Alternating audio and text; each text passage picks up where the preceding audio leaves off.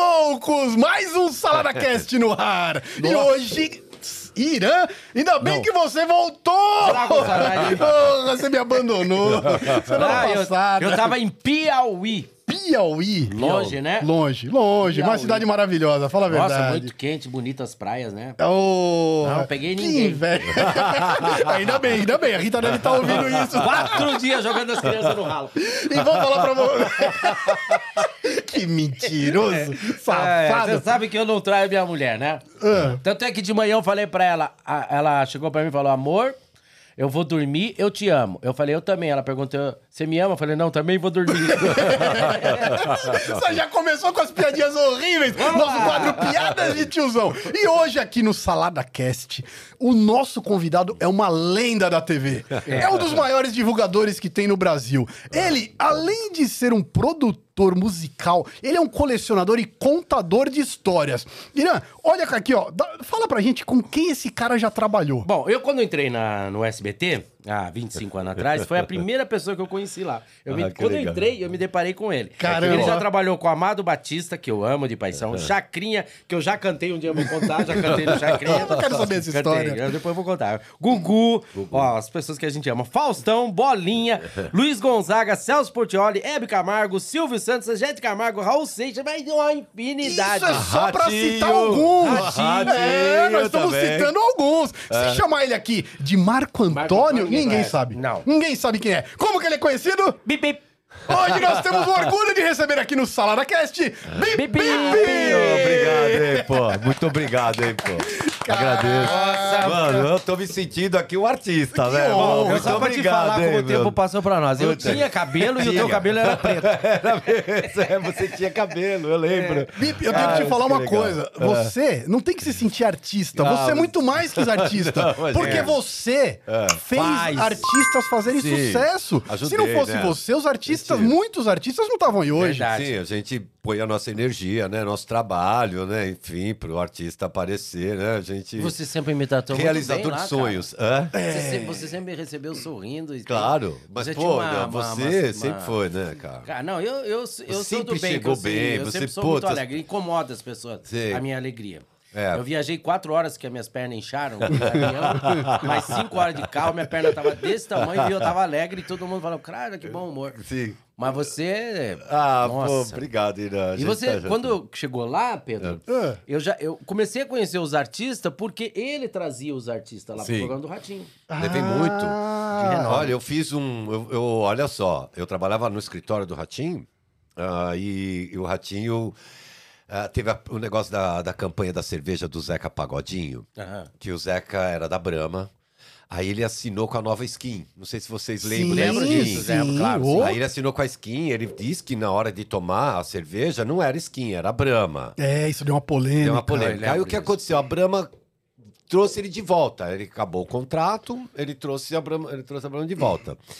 E nesse dia, o Ratinho não conhecia o Zeca, não era assim amigo do Zeca nem nada e tal. E eu, eu tô lá na sala, lá no, no- na Rua dos Pinheiros, 21 andar. me entra não sei quem e fala assim: ah, hoje o patrão vai falar do Zeca que trocou a cerveja, porque a Nova Skin colocou depois na lousa. É, hoje o prato do dia é piranha. É, aquela, ele começou a traíra de peixe, Ah, porque ele tava traindo pra a Nova cutucar Skin pra ele. cutucar. Aí ia ter uma polêmica.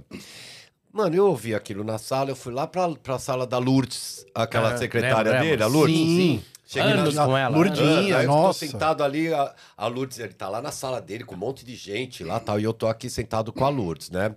Aí me sai ele, na hora que ele tá saindo, ele vai pro ele ponto, que era no 23 terceiro. Isso.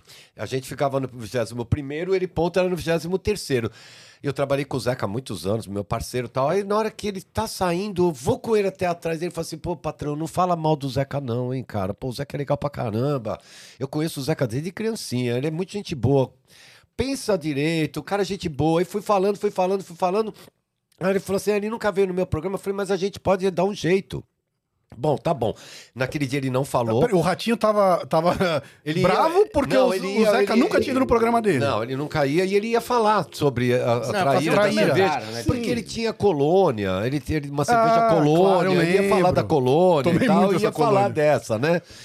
E aí, eu, pô, eu cheguei, não fala mal dele, não sei o quê. Não, então tá bom. Aí o que aconteceu? Eu liguei lá pra empresária, Leninha e tal, falei com ela. E ela falou, vamos marcar do Ratinho ir lá na casa do Zeca. O Zeca quer muito que o Ratinho vá lá na casa dele, na Barra. Aí o Ratinho, ah, pô, vamos, então vamos, então vamos. Aí fui eu, Pelé, o Ratinho e o Doni. Pegamos um avião normal, de, de carreira, fomos para o Rio, o Ratinho foi é, tomar café com o Sérgio Cabral, com, com o ex-governador Sérgio sim. Cabral. Tanto é que quando o Ratinho entrou no carro, ele falou assim, não gostei nada desse cara. Ele falou isso pra mim no carro. Ele falou, não gostei nada Nossa! desse cara. Ele, ele viu. Isso há anos, tô falando isso foi em 2003, sei lá, 2002. Caramba! E a hora que ele entrou no carro, falou, não gostei nada desse cara. Eu nunca vou esquecer, porque o cara era governador, né? Ah, Aí ele entrou, não sei o que, no carro, então vou pra casa do Zeca. Chegamos na casa do Zeca, tava a mãe do Zeca, o pai do Zeca, Ah. a tia do Zeca, as empregadas, todo mundo era fã do Ratinho. Aí chegou Martinho da Vila, chegou Alcione, chegou é, Arlindo Cruz, Sombrinha. tava rolando come- uma festa ali. Aí começou a Alcione, aí começou a rodar um pagode.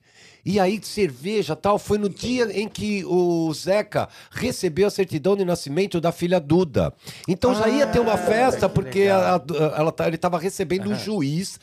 O juiz conheceu o Ratinho. O juiz estava lá na casa dele assinando tal, toda a documentação da filha adotiva da Duda. Hoje ela deve estar com uns 18 anos. Foi isso faz 18 anos atrás. Caramba! E aí, é, é, comecei, nós chegamos lá, começou aquela festa, aquela festa, e o horário? Tá, eu, acabou, o horário? Como é que a gente vai fazer? Puta, não vai dar tempo de pegar o voo, porque ele entrava ao vivo, era 8 e meia que ele entrava ao vivo lá no, no SBT. Como é que a gente vai fazer? Como é que a gente vai fazer? Aí o Pelé ligou pro Leonardo, o Leonardo tinha um avião no Campo de Marte, mandou esse avião pro Santos Dumont, pegou a gente e desceu em Jundiaí. Porque de- ali de Jundiaí, Já é o João pertinho o pegou a gente em Jundiaí, porque o avião pequeno desce em Falecido Jundiaí. João, né? É, nossa. O falecido Putz, João verdade. pegou a gente em Jundiaí. É, não ia dar tempo de descer em, em Congonhas e ir até lá, né? Aí o Pelé pensou rápido e nós pegamos o avião e fomos chacoalhando e tal. Aí o Ratinho falou assim pra mim, pô, eu queria muito conhecer Xerém, fazer uma, uma- uma- a casa dele de Xerém. Vamos fazer, Ratinho. Aí eu trabalhei pra caramba e vocês fizemos um gravaram, especial em eu vi. Xerém. Ah, esse Fizemos um especial eu lembro. especial em Esse Xerém. especial eu lembro. Aí chegamos lá, não tava nem o Martinho da Vila, não tava os nomes que ele queria, mas tava Hum. lá o pessoal da velha guarda da Portela, aquele pessoal que ele Oh. gostava tal, mas enfim. Só pra você ter uma ideia, quando nós chegamos lá em Xerém, a piscina dele era aquela piscina de, de cimento queimado, pintado Hum. de verde, não tinha azulejo. a piscina do Zeca era de Que cimento loucura. queimado, pintada de verde. Nossa! Não era de azulejo, hoje já deve ser, né? Mas quando nós chegamos lá, eu reparei nisso. Eu falei, pô, eu sou. Eu nado, eu, eu, eu pratico natação de muitos anos, eu, eu nado pra competir mesmo, eu tenho medalhas, eu gosto de competir, né? Eu gosto de cair na- aos seus lugares e, e, e- e nadar pra correr. Então, piscina me, me, me chama muita atenção. E eu olhei aquela piscina, eu falei, caramba. O Zeca, com a grana que ele tem, a piscina é de cimento queimado pintada de verde. Que Aí eu falei, doideira! caramba, né, meu? Como é que você pensa num troço desse? Ele manda, eu fiquei dois dias em Xerém, Ah. antes da gravação desse, desse especial. Eu fiquei lá porque eu tinha que receber as pessoas e tal. E lá tinha um bar de um, de um tiozão lá que ele ia, no bar lá, não sei, do seu Chico, sei lá, seu, seu Zico, sei lá. Aí, aí o bar era um bar todo feio, aquele bar feio, esse bar boteco mesmo. Mas na hora que você entra, tinha uma geladeira da Brahma, nova, linda, escrito menos 5 graus. Linda, que era do Zeca, que o Zeca só tomava cerveja naquele bar. A Brahma pôs uma geladeira pra ele. Pro ali, Zeca ali. Pro Zeca Caraca. tomar cerveja. Que moral, Aí, hein? deixa eu só te contar aí, Xerém, que legal. Ele, ele, ele tava ali, né? Então ele anda com um monte de nota de 10. Isso em 2003, É, falando, agora né? deve ter aumentado. Deve ter com nota de 20. Mas ele andava com um monte de nota de 10, É né? 100%. 100%, aumentou de 2003 pra cá a É. inflação. E assim, aí vai gente lá precisando de dinheiro pra comprar remédio, porque o gás acabou, e que precisa do dinheiro não sei pra quê, pra comprar um não sei o quê. Ele fica dando dinheiro pra todo mundo. Ele, ele, ele, ele sai assim na rua. Eu ainda perguntei pra ele, mano, por que, que você não se candidata? Eu falei, ah, não, me candidatar. Tem você dor de tá louco, cabeça, você tá não. doido. Não quero nada disso. Mas ele manda em Xerém. Então as pessoas, que você chega lá em Xerém, você pode pegar o telefone, você pode ficar no meio da rua, se as pessoas sabem que você tá com o Zeca, meu, você é o cara mais respeitado ali. Ninguém mexe com você, ninguém mexe, ninguém. as legal pessoas te isso. sorriem. Quando sabe que você tá com o Zeca na casa do Zeca. Aí nós levamos, ele tem uma fundação de criança. Foi isso que o Ratinho quis mostrar. bacana. Ah. Ele tem uma fundação em frente de crianças que tocam instrumentos. Então ele paga material de escola, ele dá uniforme de escola. Nossa, que bacana e ele, isso. ele bota as crianças para tocar instrumentos, para ser músico. Então ele tem um- uma fundação que é em frente à casa dele, né? Você atravessa a rua assim, é, um- é uma, uma outra chácara que tem em frente. E o, o Ratinho foi lá filmar isso também. E olha, foi, pô, foi um especial muito bacana, envolveu uma turma bacana. Nós ficamos lá o dia inteiro, o Ratinho adorou. Aí nasceu o, o esse DVD, A Casa do Zeca. Ah. Nasceu desse especial que nós Desse fizemos especial com o do Ah, é Ratinho. desse aí que foi feito. Aí começou a fazer o- esses DVDs na casa dele, Sim, porque sim. nós fizemos. Ele fez mais ainda. né? Fez muitos DVDs na casa dele, que é o, DV, é, é, o- chama DVD na casa do Zeca, não sei o que. Ele tem uns três, quatro. Foi porque nós fizemos esse especial lá no SBT Ah, e ele pegou esse formato e fez Gostou o da DVD. ideia Gostou, porque foi no mesmo lugar, o pessoal tocando. É a mesma coisa. Quem assistiu o especial do Ratinho e vê o especial do Zeca das- dos DVD, vai ver que é o mesmo cenário, aquela mesa, todo mundo sentado, conversando, as pessoas ali conversando. Era isso. Esses dias eu vi uns cantores falando assim, ah, quem. é, brigando que tinham inventado o boteco do Ratinho. Pô, eu comecei. O, Ratinho Não. fazia o boteco em 86. Porra, Isso, muito exatamente. tempo. Eu Muito fazia tempo. com ele lá. É verdade. 1980, só pra lembrar que vocês ainda não tinham. Agora, vocês que estão aí assistindo, isso aqui é só uma palhinha. Vocês viram que já começou aqui, nosso podcast, ele já começa a falar. O Bip é o maior contador de histórias Ah, que eu eu já vi. história, tenho história, Isso, bacana. que ele falou só dos artistas, um, que Um, ele levou no programa do calma, Ratinho. calma, Um. tem muita história. Então você não sai daí, porque não deu tempo nem de se apresentar. Eu sou Pedro Verdade. Bexiga aqui no Salada Cast. Estamos aqui com E eu com. Como é que é meu nome? Irã. Diego. Esse maluco aqui é o Santos do Ratinho. E onde que nós estamos? É no, no podcast. Só? Ah! Pra galera que tá de casa. No TikTok, Deezer, Spot, é, Spotify. Spotify, é. E também você pode anunciar conosco. Cara, olha, é, sem pretensão, até quero falar disso. É muito legal, porque a gente não imaginava o sucesso desse salada. E eu tive com bastante pessoas de renome da televisão e elogiando. Ninguém nunca, né, sabia que eu era o Santos. É verdade. Eu nunca quis aparecer. Eu levei 25 anos pra botar a cara pra aparecer. Eu não queria que soubessem. E eu sempre escondia isso. Mas como deu tanto certo, hoje eu tenho orgulho de fazer. Que legal. E falar que, faço. E me apresentar assim, né? é- é, como é que é? Fala cabeça de ovo. Cabeça de ovo? Ah, vai tomar na cu, né? cabeça de ovo não, né? Santos, vai tomar na cu. Vou não. e eu tenho que falar, a honra de estar trabalhando com esse maluco aqui do lado. Ele, ele aceitou aí essa loucura de fazer esse É. E podcast. tá muito certo. E Quiser você- não tros- patrocinar, seu nome Sim. vai parar aqui. E falar em patrocinar, nós já temos patrocinadores? Tcharam! Quem nós temos aí? O nosso primeiro patrocinador que está apoiando esse programa? W Vidal. W Vidal é um grande empresário lá de, da região de Rondônia, Porto Velho. Ele tem lá uma fábrica e tá nessa, nessa loucura toda. É, ele tá abrindo em Rondônia uma fábrica para 800 funcionários. Opa, Olha como ele vai dar bom, emprego. hein? Que Meu, bom. eu ouvi falar, olha só, Que eu, bom. eu tava pesquisando sobre a W Vidal. Hoje eles fabricam 20 mil jeans por mês. É uma fábrica de jeans. Só que o ano que vem, eles vão passar a fabricar 200 mil peças por mês. vai é muita coisa. vai E eles são muito Pô, vai exigentes. 10 vezes mais. Dez vezes. Até quem 200 quiser mil. comprar, né, na região aqui, no Brasil inteiro, o jeans é de muita qualidade. Sei. Muitíssima qualidade. Tanto é que vestiu a minha família inteira e a gente sai com as calça jeans, jaquetinha. É, é uma graça e de bom, muito bom gosto, que ele Sim. tem um designer lá, né? Uhum. Que desenha as roupas. Que também tá muito bom gosto. Mas tá aí, W Vidal. é Muito Vidal. obrigado pelo apoio, Muito W Vidal. obrigado Muito... por- Manda aqui as peças que a gente vai mostrar umas peças É, aqui por- também, né? Por confiar aí também no nosso trabalho e, e a gente sempre dá resultado. Ele é prova disso, a gente divulga, vai nos programas de televisão, como eu fui no Celso, vou no, no. Sim. Sempre tô agradecendo os patrocinadores que E entram no você nosso usa a podcast. roupa deles. Eu uso. A roupa do. Calça jeans. Sim. Eu uso mais a calça jeans, né? Porque agora, calor, jaqueta Sim. eu não tô usando, mas ganhei também jaqueta dele. Mas é uma gracinha. Mini saia, shorts. E o Bip é, É, tão mano. pé quente que nós Ah, que temos bom. outro apoiador aqui Ah, hoje. é? outro Tá, apoiador! galera. A Pizza Lopes! Aê! Ai, meu Deus, a Que Pizza hein? Lopes. Eu comi essa pizza na Ai, casa boa. do, do, do Irã, eles mandaram lá pra puta, gente. fala pra. Nossa, é uma delícia. Tanto é que o entregador, quando ele vai lá em casa, ele sai correndo, porque eu quero comer tudo. Ele deixa na portaria e fala, Ele entrega deixa, aí. é, entrega, ele deixa, entrega monta, pra ele aí. Ele sobe na moto e sai vazio.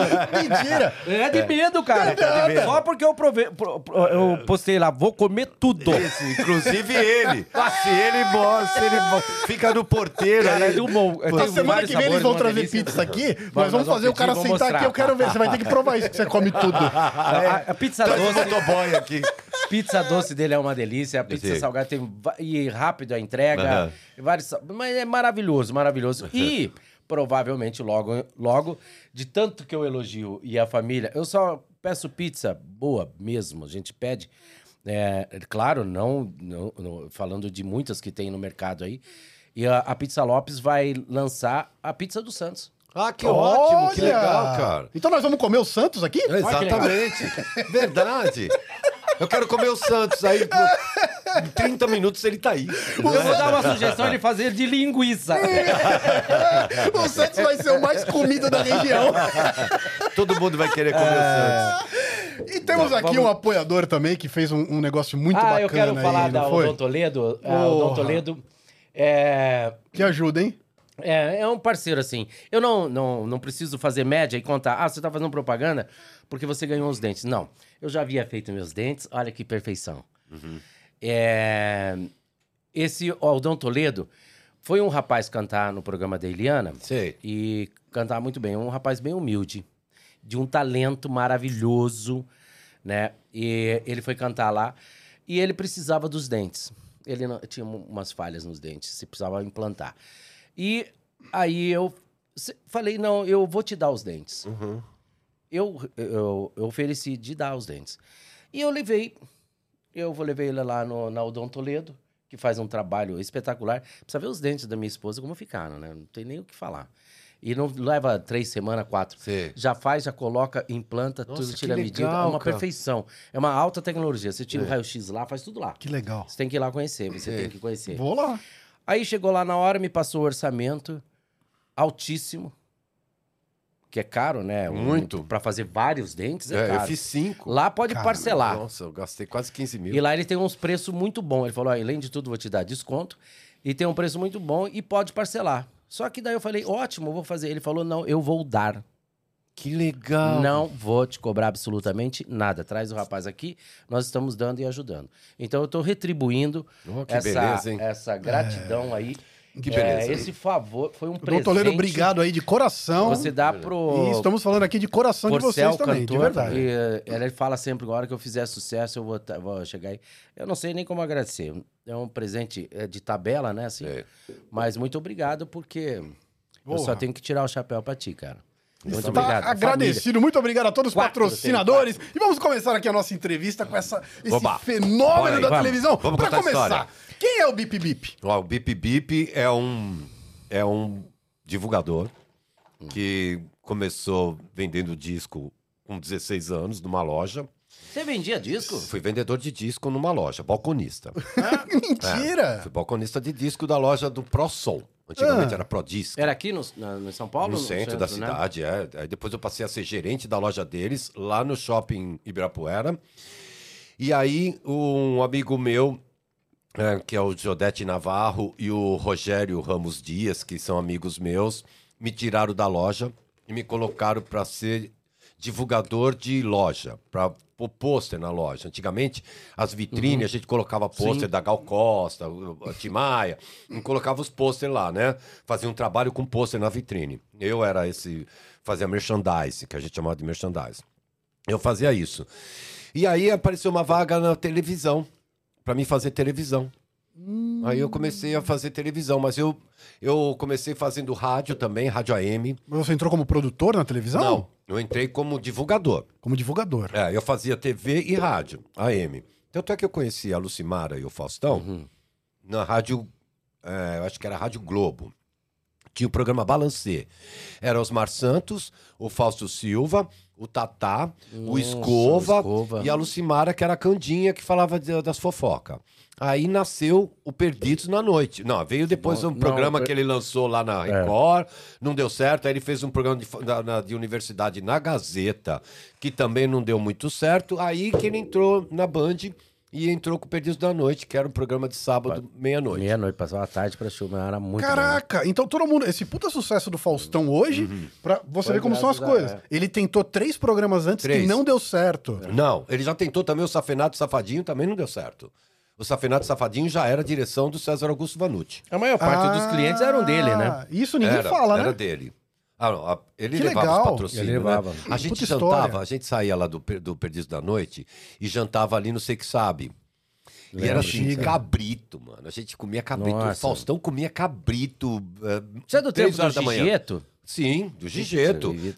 A família Mancini, que era em Nossa, era frente. bom, né? Família Mancini e Gigeto, a gente não saía daquela Nossa, região. eu também, quando era garoto, fazia Caramba. teatro, Então, ia lá. É, o pessoal de teatro ia no Gigeto, É, o pessoal da Gigeto. música ia no Família Exatamente, Mancini. é isso. A gente, eu ia muito no Mancini. Caraca. Eu tinha até uma mesa com meu nome, porque eu ia muito, eu levava os artistas lá, porque eu não pagava. Cara, eu tenho garrafa minha na zona com meu nome.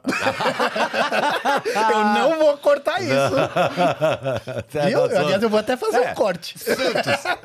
Zona Santos, né? Você quer, Não, fazer... isso há, quer fazer o comercial da zona pra gente ganhar um desconto? há 40 anos atrás. Ah, eu E imagino. agora eu tô achando que foi onde? É, vê se pode. Não, então.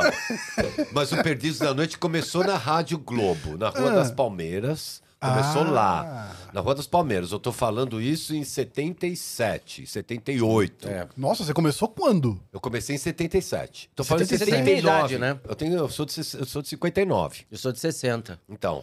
E aí nós começamos lá. a- quando foi pro Perdidos, eu já, já tinha uma amizade legal com a Lucimara, ela era diretora, eu tinha muita amizade com os filhos dela. O Mauro, Nossa, o Mauro, meu parceiro cara. pra caramba, e o Mário. Ela é muito fofa, né? Eu vou estar no programa dela. Então, eu fiz. Eu, eu participei do programa dela agora, que ela tá na TV Com. Aí eu fiz, eu É, eu e a vou fazer. Adriana Ribeiro fizemos. Ah, Pô, que legal. A Adriana teve aqui. A Adriana teve foi aqui. maravilhoso. Aí fui eu e ela Tem que trazer do A. Lucimara Lucimara, aqui. nessa época, ela tava com o quê?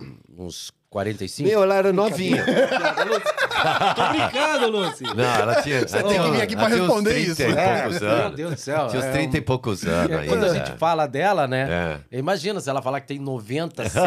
ela é linda, né, Ela cara? é linda ainda. É um né? ícone da Cara, televisão. é uma- Ô, eu Então, falo- eu ela falo- fazia a Candinha, né? Ela- A Candinha falava Eu fofoca. falo dela e da Bruna Lombardi, que a Bruna Isso. Lombardi não envelhece, né? Que não, hein? linda ainda, linda, linda, eu linda, pegava a linda. vovó Ah, beijava então. Mas eu sei que eh, ali começou ali, Perdidos da Noite, e eu. E a- o Teatro Zácaro, a gente fazia muitos programas lá. Eu tenho- Nossa, Teatro Zácaro. Teatro Zácaro, era feito Perdidos da Noite. Então tinha o, o, o João, o João que fazia, eh, punha o som, o Johnny, Johnny, Johnny Bigude, era o nome do cara. Que ele punha aquela música, Ma twist again, mo, no more, no more, no more, ma twist. Então ele abria com aquilo e o auditório ficava louco. A gente dava um porre nele lá no bar. Ele já entrava bêbado pra Nossa. tocar. E a gente enfiava os nossos artistas, tudo pra ele tocar. Ele bêbado, ele tocava tudo que a gente queria. Era, mano, a gente enchia a cara dele, porque eram três barzinhos que tinha ali, né?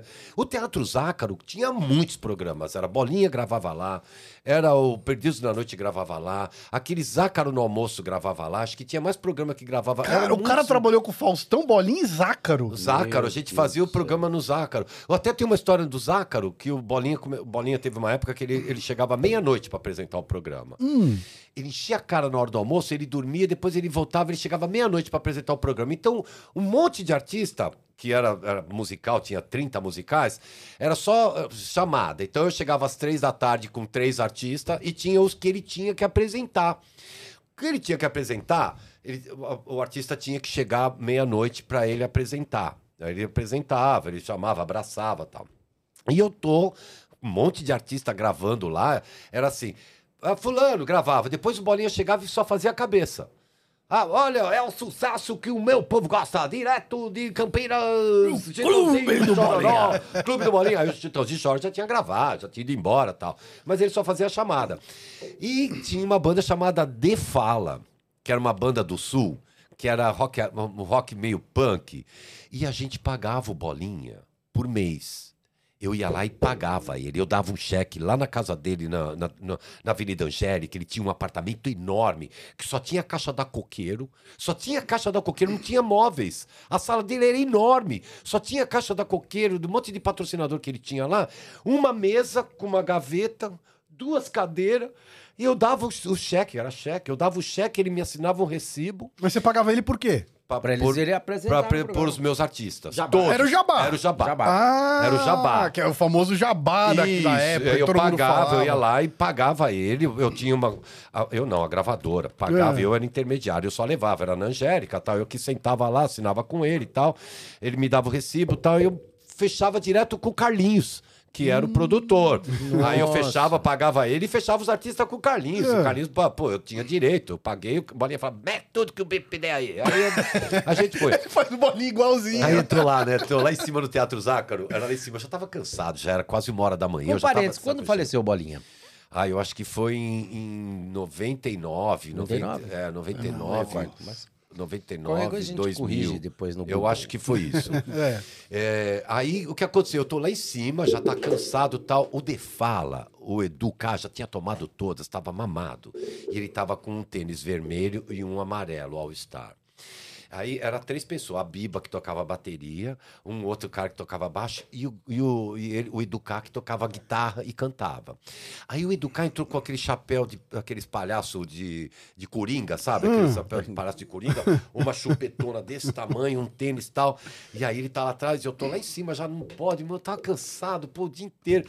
É o sucesso que o povo gosta, direto de Porto Alegre, no Clube do Alan. De fala! Aí entra ele fala, cantando a música dele, aquele punk, não sei o que e tal.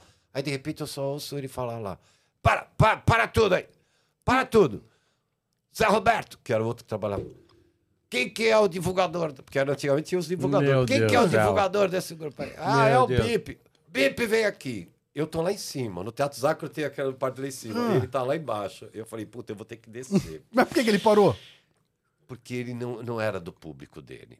E o Educat já chegou lá às 5 Meu da tarde, Deus isso do já era uma hora da manhã, e o cara tava puto da vida. Ele querendo matar Deus e o mundo. Aí ele me chama lá no fundo. Eu não vou pôr isso no meu programa, não vou pôr isso no meu programa. Eu falei, Bolinha, não faz isso comigo. o cara Puta, tá aí faz pago, tempo. e tá aí, o cara tá Não, ele tá aí desde- faz tempo, porque a gente pagava pra pôr o pacote. Deus Era pra pôr todos. Não tinha, não tô pagando só pra pôr ele. Era pra pôr o Alcione. Mas também o cara quem um tiver, tempão não lá, vai embora. Cara, eles estão contando, já falou pra todo mundo que é no bolinha e tal. Não faz isso, não faz isso, não faz isso. Eu não vou por ele, eu não vou por ele. Até que eu consegui convencer ele a colocar a banda e cortar na edição. Hum. Aí eu consegui reverter, porque como é que eu ia chegar no cara e falar que ele não ia mais Nossa. Fazendo um parênteses, Bibi. Já passou por isso? De Porque quando a gente leva, né? Aham. E daí de, de você se constranger, ter que. Ah, o artista não vai entrar, o fulano não quer, ou alguma coisa. Mano, passou já aconteceu isso várias vezes. Primeiro, ó, é, Happy Hood. Ele, ele se vestia com aquela. É é uma marca de roupa de, de rap. É, XXL. É uma marca de roupa, da XXL. Tem, Sim. é uma marca, é, roupa grande. É, que o pessoal do rap usa aquelas roupas grandona e tal. É XXL o nome da marca. Que veste o, o, que veste o Happy Hood. E a gente tá no Altas Horas. E o Happy Hood com a roupa XXL. Aí chegou lá a menina do comercial, foi lá e queria pôr adesivo em tudo que é coisa. Marca. Na marca. Tirar as marcas. Não pode pôr XXL, ela, ela ia pôr uma fita isolante. Mano, o cara Oh. chegou na hora de entrar e não me tira toda a fita isolante, aí para tudo e não pode Meu entrar. Na hora que ele entra, para, porque a marca tá lá e não pode aparecer. Ai. Aí tem que tirar. Ele falou, então eu não vou gravar. Foi embora e não fez o programa. Ele foi Sério? embora e não fez o programa. E aí você vai falar o quê? O cara é, veste ele de graça pra ele poder mostrar a marca nos programas. Aí o Claro. programa não vai mostrar. Porra. Lógico. Aí ele foi embora. Fica sem. É, como é que você vai chegar no Você cara? quer que eu contar uma, uma curiosidade que as pessoas não sabem? Sabia que essa moda de mostrar a cueca na calça vem do presídio? Ah, é? É, e que os rap usam? Ah. Vem do presídio. Se você estiver me ouvindo aí, tiver com dúvida, entra no Google e procura. E dentro do presídio é assim, quando o cara é, é, já foi... Os caras pegaram, Ah. aí pra você dizer que você já pegaram em você, que você já... os os caras já te pegaram, você usa a cueca aparecendo. Não. É, é Não, a mensagem não- não dentro fala- do presídio. não Tô te fala- falando. Cê- Você sabe, você vai ser cancelado pelos funkeiros. Não, não vou, aí. não vou, não vou. Não vou ser cancelado. Não, é pelos repeiros, né? Ele não, Não, não é é. possível. É, mas é Eu vou moda. pesquisar, eu nunca ouvi falar Só disso. que depois virou uma linguagem, né? De, de jovem, Ah. e aí eles passaram a usar. Mas Ah. essa linguagem. É, depois É, virou é a moda. origem essa. Mas a origem vem de que quando um prisioneiro era pego por. Aí ele, o sinal é que ele deixava a cueca aparecendo. Interessante. Vou, vou até pesquisar Pode sobre procurar, isso. Se eu tiver Interessante, errado, não quer interessante. dizer Sim. que os rap é, Não, virou é- moda. isso É. Não quer dizer que, pô, Sim. o cara usa Que isso cueca é coisa meio é americano, É, né? Ou Porque- deu, ou alguém. Oh. Não tem nada a ver. Isso é coisa de americano. Eu já Mas vi é. muitos filmes É. americanos que eu- os Mas é caras uma usam linguagem- aquelas calças lá embaixo. É uma curiosidade que eu não sabia. É. Daí eu falei, puxa vida, né? E tanto é que, se você for ver quando eu for levantar, minha cueca está. Tá aparecendo. Não tenho nada a ver com isso. Não, mas não é por causa disso. Não é por causa disso. É que minha calça tá muito, tá muito larga e cai, porque eu não tô Ah, emagreceu, você Deixa eu emagreceu. explicar, cara. Ah. Você não deixa eu explicar. É, porque Vamos você- continuar. Tem tanta coisa Ô, Bibi, boa pra falar. Você fez muita gente ficar famosa. Fiz. Que artistas assim que você lembra que quando você começou a trabalhar não eram nada conhecidos? Padre Fábio de Mello. Sério? Padre Fábio de Mello, peguei ele e não era nada. Sério? Depois vocês coloquem aí. Nem coroinha? Ah, Não, coloquem aí no YouTube Bip Bip Padre Fábio de Mello no Jô Soares. ah, Eu tô com ele lá, eu apareço, o João me chama, inclusive e tal, né? Eu, quando eu comecei a trabalhar o Padre Fábio, não era ninguém pra colocar ele na televisão, ninguém queria, porque ele era um padre que não se vestia de padre. Ele punha terno, ele punha gravata. Sim. Ele não era um padre. Aí eu tive que trabalhar ele como? O livro que ele escreveu com o Gabriel Chalita, mais o CD que ele cantava uma música que era do Fábio Júnior. hum. E ele era bonito. E aí a gente começou a, a Era, a não barreira. é? Ele é bonito. é bonito, É né? Aí bonito. o que É aconteceu? eu bonitão. tô lá com ele é, para pôr ele no Fantástico. Eu tô conversando com ele porque a gente, quando vai pegar o artista para trabalhar, eu, eu fico conversando com ele pelo menos umas três horas para mim saber qual é o approach que eu vou fazer na Bet Guzo para colocar ele lá. O que, que eu tenho para vender para Bet Guzo dele? É porque, só pra entender, a Beth Guzzo é quem leva os artistas pro ratinho. Isso, Aí você tem é que um vender exemplo. o artista. Eu tenho que Sim. falar pra ela que vai ser interessante pra ela levar o padre no programa. Hum. Entendeu? Então, o que, que eu tenho que vender pra ela? Aí ele, ele me contou uma coisa que eu, na hora, eu mandei pra menina do Fantástico, pra Roberta, e ela aceitou e adorou a ideia. Ele, ele, ele na, na casa dele, no prédio dele, tinha três esteiras. Ah. Só que a do meio era a melhor esteira que tinha pra ele fazer o esporte dele, porque ele é esportista, ele sempre Ele foi é, esportista. bastante, né? E ele ficava na esteira do meio. Só que aí começou a vir uma menina desse lado aqui, ou uma mulher, e começou a se- querer se confessar pra ele na esteira. Aí a outra vinha aqui e tentava se confessar pra ele na outra esteira. Aí ele falou: eu comecei a ir pra última esteira só pra ter uma confessante, porque é, eu ficava caminhando, ela ficava falando pra mim aqui. E eu falei isso no Fantástico, deu Fantástico, arrebentou, ficou uma hora no ar. É, foi um mote legal, né? Foi, um- foi um approach. É, mas ele, poder- porque ele também comia tal. E outra, era chato. Eu ia gravar com ele, ele queria comer comida num lugar onde só tinha lanche. E aqueles lanches de camarim. É. Pãozinho Nossa. com Pãozinho. uma frutinha e tal. Não, Pão eu de quero queijo. arroz, feijão, bife. Aonde eu vou comprar, padre? Aqui não Nossa, tem. essa hora. É, puta merda. Aí, três horas da tarde, três horas lá no, Silvio- lá no SBT, fecha duas horas o restaurante, onde eu vou Ferrou. arrumar? É, que nem os jogadores pra Qatar pediram que levasse farinha, né? Porque não tinha. Farinha? Aí Eles queriam que levasse, levaram pra eles lá pra Porra. comer na. na Eu sabia que não tem isso lá lá, no. Catar não tem. Que Então. loucura. É, que não- Aí eu sei que ele era assim. Aí eu, eu fui gravar o Jô Soares com ele, tá até aí que ele ficou bravo comigo, que depois ele falou pra todo mundo que eu era o mal necessário, que ele tava com uma banda. Ah. E as- eu trabalhava para a gravadora dele, do Liber Gadelha, pai da Luísa Posse. Eu trabalhava aquele disco Eu e o Tempo. Aí eh, eu marquei o Jô Soares, fui eu que marquei o Jô Soares pra ele. Aí ele levou a banda e tinha três meninas que cantavam, era back vocal. Ele virou pra mim no camarim e falou assim: Ô Bip, seguinte, ó. Põe isso aqui na mesa do jogo que eu vou falar delas, do CD delas, que eu vou mostrar o CD delas. Assim pra mim. Ah, falei, ó, tá bom, padre. Tá aqui. Obrigado, deixa comigo. E não dei na mão do Alex. Fiquei comigo. Falei, ah, vai se fuder, né? Desculpa. O cara nem falou nada pra mim, nem falou, por favor, faz favor pra mim, eu não trabalho pra elas. Tá bom. Aí tô lá sentado aqui no, no- no auditório assistindo, de repente ele vai falar das meninas, o João fala, inclusive o CD das meninas estão aí. Aí, cadê o CD das meninas? Alex, cadê o CD das meninas? Alex, ah, eu não recebi nada. Cadê Bip? Cadê o CD Puta das meninas? Aí eu falei, tá comigo aqui. Eu levantei e fui lá levar pra ele. Tá aí no YouTube, é só colocar Bip Bip com o Padre Fábio no Jô Soares. Aí fui levar. Na hora que eu entrego o CD, ele já olha assim pra mim com aquele raiozinho, sabe? Ali você eu foi, tirei ali que você foi, dele. você foi pro inferno ali. Eu fui pro inferno ali. Ele me tirou, eu tirei a intenção dele, sabe? A atenção dele. Porque aí o Jô já veio perguntar pra mim se eu já tinha trabalhado com padre. Aí ele começou. Aí o Jô começou a conversar comigo. Puta e eu vida. tirei a, a atenção dele. Ele ficou. Puta, e chegou lá no. no-. Isso já não é a primeira vez que acontece. Já é a É. segunda vez que acontece isso, mas não comigo. Ele chegou puto lá, falou com o Liber Gadelha, não sei o quê, saiu da gravadora, foi, tra- foi pra da Som Livre foi pra Sony. Ele saiu até da gravadora. Uma outra vez que aconteceu isso foi com o Eleu e Negrali, que eram os grandes nomes do. é, do- quem conheceu. Na época, que era RZO, Zona, Rapaziada Zona Oeste, Elião Negrali, e tinha mais um que era Elião Negrali, mais um que fazia uma Rapaziada Zona Oeste. E depois a gravadora lançou Elião e Negrali. O Elião só falava e a Negrali cantava, e tinha o DJ Rico, que era o cara do som.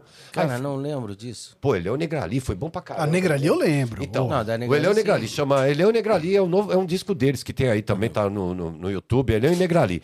Aí eu tô com o DJ Rico, que faz a base, só que o DJ Rico, ele tinha sido um integrante do Fantasmas do Rap.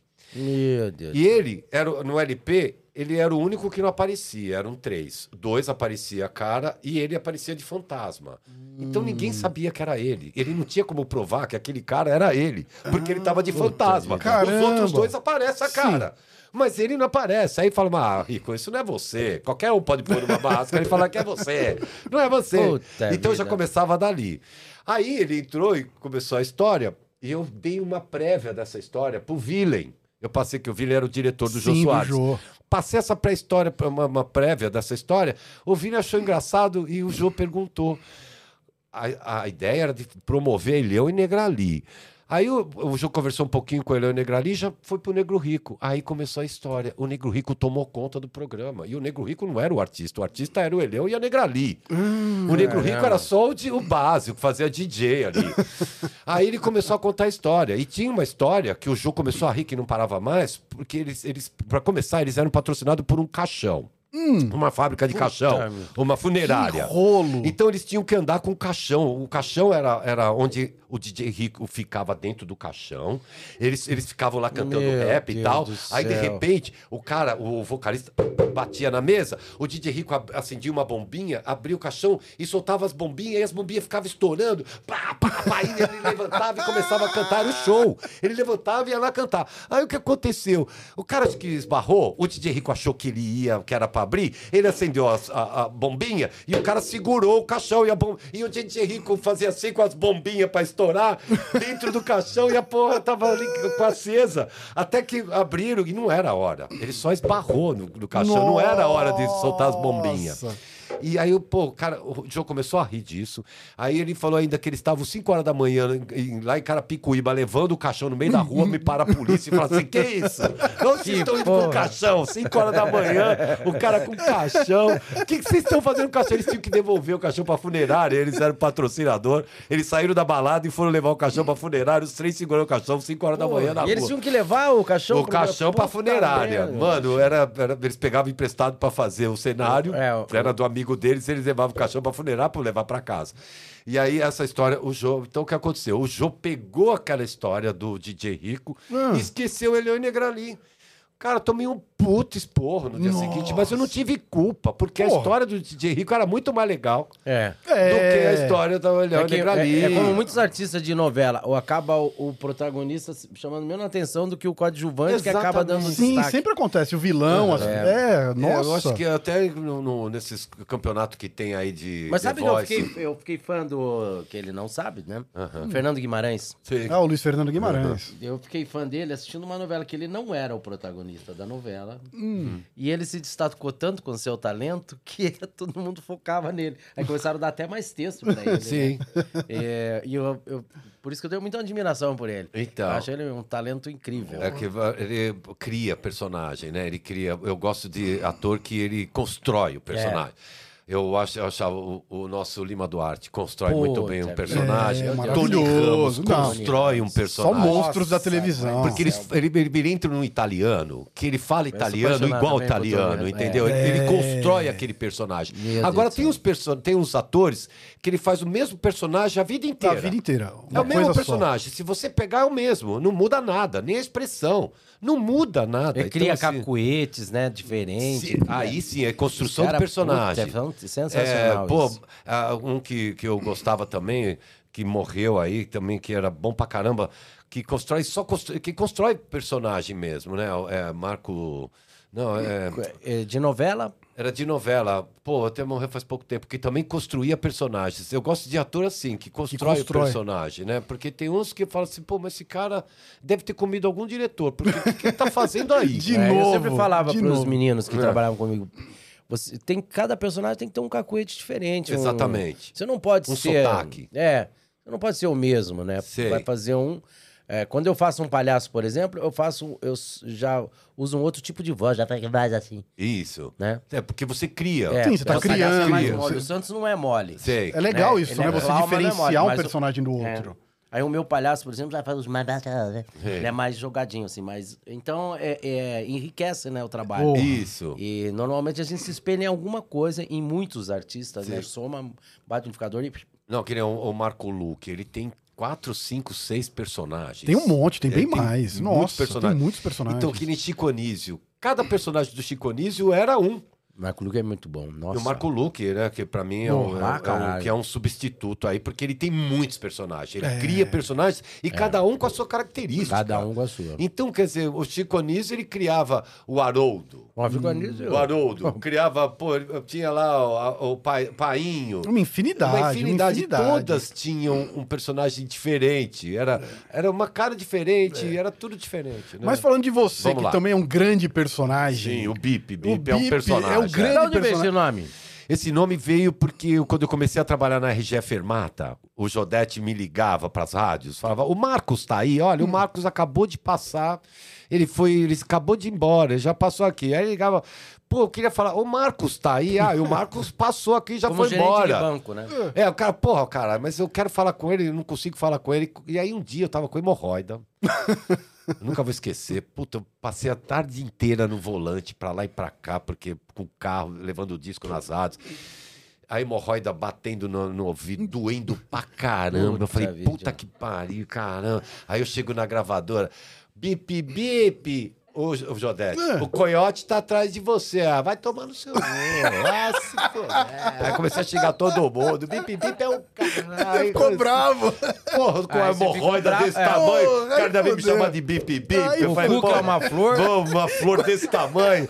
Falei, Quando você porra. fica bravo com o apelido, fudeu. Aí, Por isso mano, aí começou. É. Começou, você, né, começou. Você reclamou do apelido, pega. Aí, mas eu tava invocado. Aí, pô, todo mundo, ah, bip, bip, é o bip, bip. Aí ficou Aí bip, pegou. bip. Aí não tinha mais como mudar. E todo mundo, ah, é o bip, bip. Aí é o bip, Porra, bip. a hemorroida te deu Me apelido. deu um apelido, a hemorroida. Você sarou da hemorroida já? Eu operei, fiz, eu fiz, eu fiz, lógico, pô. Pô. Teve que operar essa porra. Já Vai pensou ganhar mais um apelido? A pessoa tava sentada De lado, né? Você ia falar, ó, você vai peidar? Não, não, não vou peidar. Até pra peidar, dói? É. Claro, hemorroida, você nunca teve hemorroida? Não, não. Ah, então, Graças a Pedro, Deus não, faça graças a Deus eu nunca tive, não graças tem. a Deus não. Não, então, não, nunca tive esse que problema, não.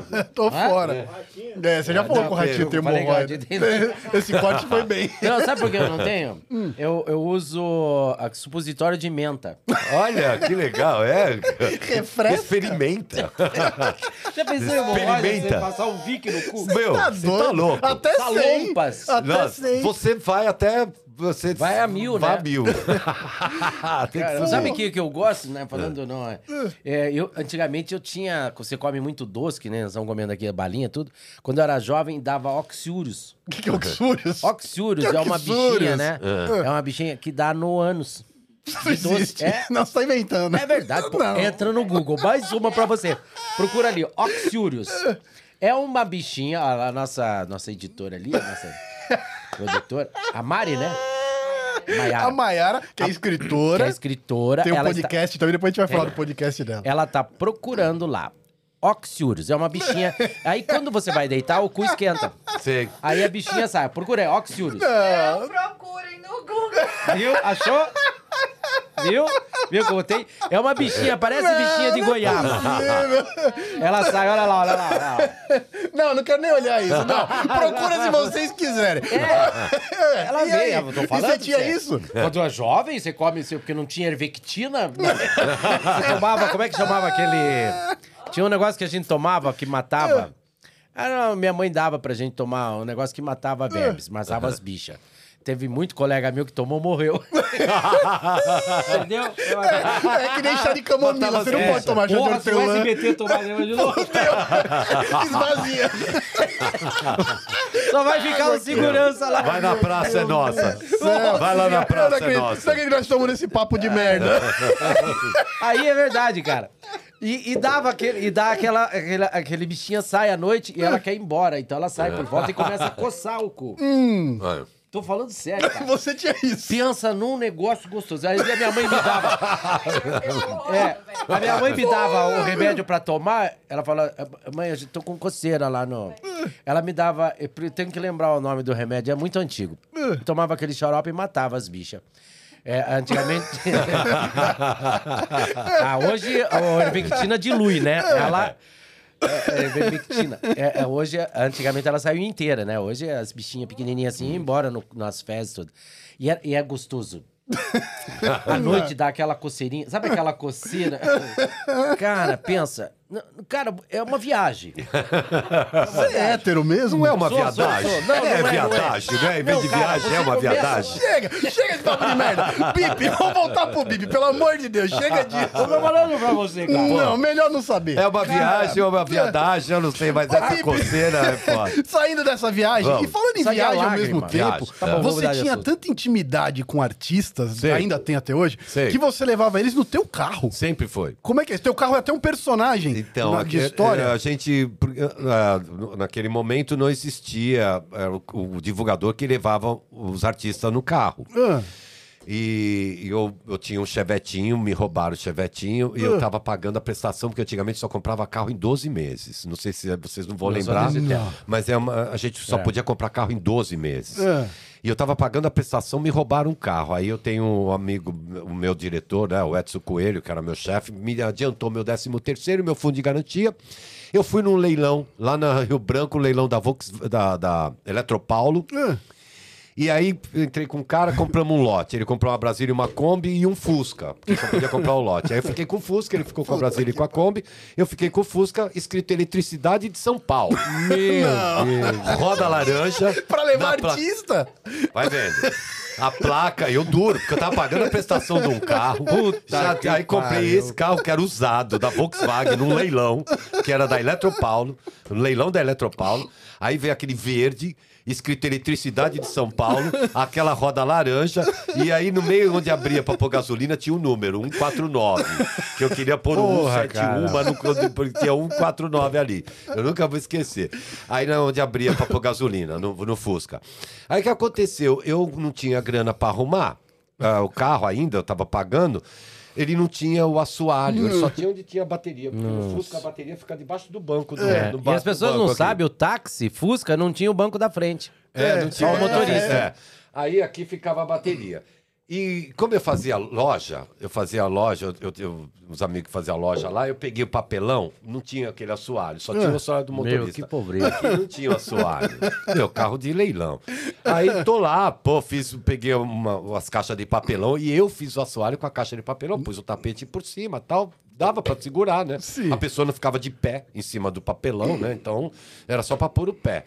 Aí tô ali fa- fazendo com aquele carro. Aí o que eu fiz? O Zé Antônio da Rádio Energia FM, o dono, Constantino Zé Antônio, ele tinha dado lá pra, pra BMG pra pôr na mesa, da- na sala da Mirinha, porque a gente era divulgador, a gente pagava as contas e depois tinha que receber da Mirinha. E levava três, quatro, cinco dias pra receber.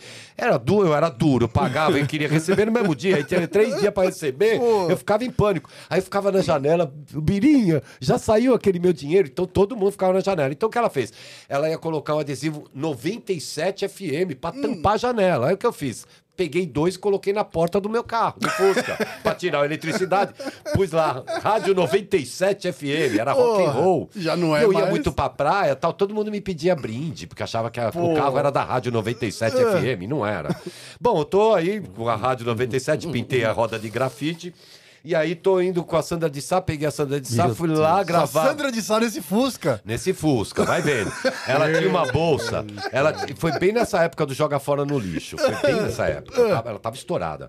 Aí eu, eu tava na, na- no SBT, lá na, na Santa Veloso. não na Santa Veloso.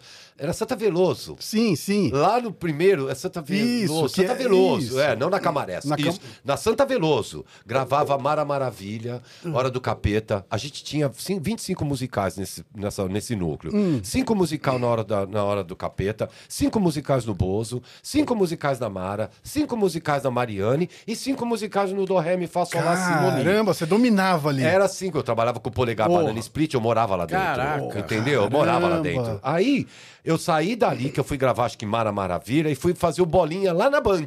Nossa. Aí o que aconteceu? Tava chovendo muito. Chovendo muito. Aí ela tinha aquele violão que era grande, que era com uma barrigona, sabe? Aí o que ela fez? Ela colocou o case do violão no banco e colocou a mala, uma roupa que ela ia passar a semana eh, trocando de roupa, né? Fazendo televisão, eh, com aquela bolsa de crochê, toda de pano colorida, linda, uma bolsa de, de crochê toda de pano, no chão. No assoalho do carro. No chão, no, no chão. Aqui, ela pôs o, a- o carro, a- o- o, violão lá em cima e colocou, bom, lá vou eu pra Band. Saio lá, SBT, chovendo pra caramba, eu vou lá na Band. Pá, pá, pá.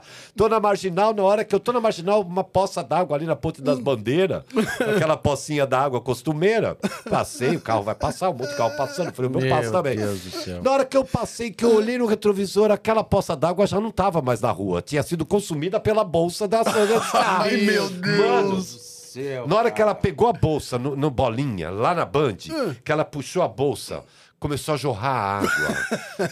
a, a- a- bolsa dela absorveu, era de pano, absorveu toda a água, porque a água entrou pelo papelão. Nossa. E inundou. A sorte é que não pegou na bateria, porque eu- entendeu? Porque tinha bateria, mas foi consumida pela bolsa. Ela pegou aí todo o programa que ela ia fazer, ela falava: "Eu quero dedicar essa música ao carro do meu divulgador, bip bip, joga fora no lixo". Toda hora ela falava, todos os programas, ela foi falando aquela humilhação pra mim.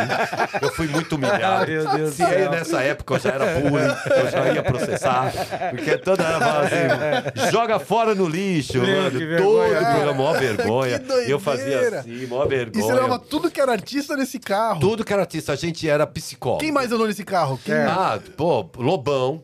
Lobão! andou nesse carro. Alcione, eu tenho uma história da Alcione, olha só. Ah. Alcione, eu depois. Pô, sempre tive carro perereca depois dessa, que me roubaram.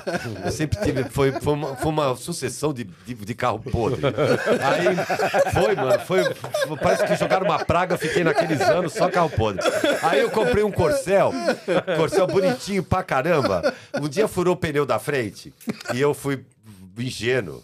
Macaco, macaco, né? Tem aquela parte de baixo, você encaixa o macaco, começa a levantar. E a porra do macaco levantava e o carro não saía do chão, e o macaco levantava e o carro não E saía o do chão. macaco tava E eu atravessando fui- o Aí eu, hora que eu falei, caralho, o que, que é esse macaco? Aí eu olhei e fui lá dentro. Mano, o macaco tava dentro do carro. A Mentira! roda não tinha saído do chão. Ele tava todo podre, a casa tava podre. A roda, meu, a roda não saía do chão. O Chevette tinha um, Você um tava ferrinho, qual né? Alcione? Encaixava. É, Você aí- tava com a Alcione? Não, aí, peraí. Aí a Alcione, eh, atrás, ele, o, quando você fecha o porta-mala do Corcel, Ah. tinha um negócio aqui que ficava preso aqui embaixo, você fecha o porta-mala que trava. Aí você vai com a chave, ele faz assim, destrava. Isso aqui soltou. Então, assim, ele não fechava. Aí o que eu fazia? Fita crepe. Não. Eu o pessoal fazia a loja lá, eu, né, eu sempre com os papelão, eu sempre remendando. Aí fita crepe, eu fechava, fita crepe. Fui buscar ela lá. Fui buscar a, a, a, a Marrom, que já estava aqui há 15 dias fazendo show. As malas dela, juro por Deus, bexiga, era do tamanho dessa mesa, cada mala. Eu tinha um Corcel 1. Mas as malas era tudo grande, mala grande. Aí ela virou assim pra mim, menino, vamos tomar um café? Quem já tomou café no Maxud Plaza sabe que quando você senta naquela mesa, você não quer mais sair. Porque é muita coisa boa que tinha. Eu trabalhei no Maxud. Puta, você lembra do café Eu da manhã? oferecia. Mano, eu trabalhei eu no teatro do Maxud. Então, Maravilhoso. Aquele ali. café da manhã era maravilhoso. O Então, assim, almoço de funcionário ali já era. Aí eu falei, pô, ela vem tomar um café comigo. Eu falei, nossa, tomar um café no Maxud. Porra, imagina. Eu entrei no Maxud e eu não parava de comer, que tava chovendo pra caramba. E ela colocou todas as malas e eu apertei fita crepe. Fita crepe. Deixei lá e tava chovendo. E o Corcel 1, o, o, a barra de volante é torta ainda. Ah, eu não sei, eu sei que tá no porta-mala dele tava assim. Aí fui, ela tinha uma frasqueirinha que eu coloquei lá tal, e, e fomos embora. Ela tinha aqueles vestidão que eu pus no, no banco aqui assim, e aquela frasqueira, fui embora. Saí do Maxud, desci e tal, fui pegando pra 23 de maio, que eu ia lá no aeroporto. Isso era num domingo de manhã. Eu tinha que deixar ela no aeroporto de Congonhas. Tava chovendo, um domingo de manhã. Aí eu já era quase 8 horas da manhã. Eu tô descendo, passei numa lombada, abri o porta-malas. Na hora que eu olho assim Deus no retrovisor, céu. eu só vejo a frasqueirinha dela rodando. assim, ela rodando. Ela, menino, o que aconteceu? Eu falei, nada marrom, abri o porta-malas, mas nada marrom. Aí já encostei, falei, meu Deus, encostei, tomara que não venha carro, né? Pegando assim. E tava meio vazio. Aí eu saí correndo, fui lá, peguei a frasqueirinha, coloquei, peguei fita crepe. Ela falou: ai, menino, seu carro não tá bom, né? Eu falei: não, não tá bom, marrom. Quebrou ontem. Faz cinco meses que tá quebrado. Falei, Quebrou ontem, justamente ontem. Eu não sabia o que fazer, não dava tempo de arrumar. Aí, mano, fui lá, coloquei de novo, cheguei em Congonhas. Eu falei: ela vai pedir minha cabeça. Eu tenho certeza que ela vai pedir minha Acabou cabeça. ali. E não pediu, eu contei essa história no show. E logo depois ela foi dar entrevista e ela lembrou dessa história. Ela não Que sabia da legal. frasqueira. Ela falou, tô sabendo agora que a frasqueira caiu. Mas eu não sabia da frasqueira que tinha caído. Que legal isso. Aí foi, pô, esse negócio de carro foi. Pô, sempre tive esse problema. Cara, eu, eu tenho que te perguntar isso porque eu sou muito fã. Aham. Vo- Olha isso. Raul Raul Seixas Seixas, andou no teu com ele carro. muito É, tempo. você Ele andava no teu No carro, meu carro, Raul. porque eu que levava ele pra Caraca. gravar na Copacabana, que Isso ficava... quando? Há 10 mil anos atrás? Não, em 90... Ó, é.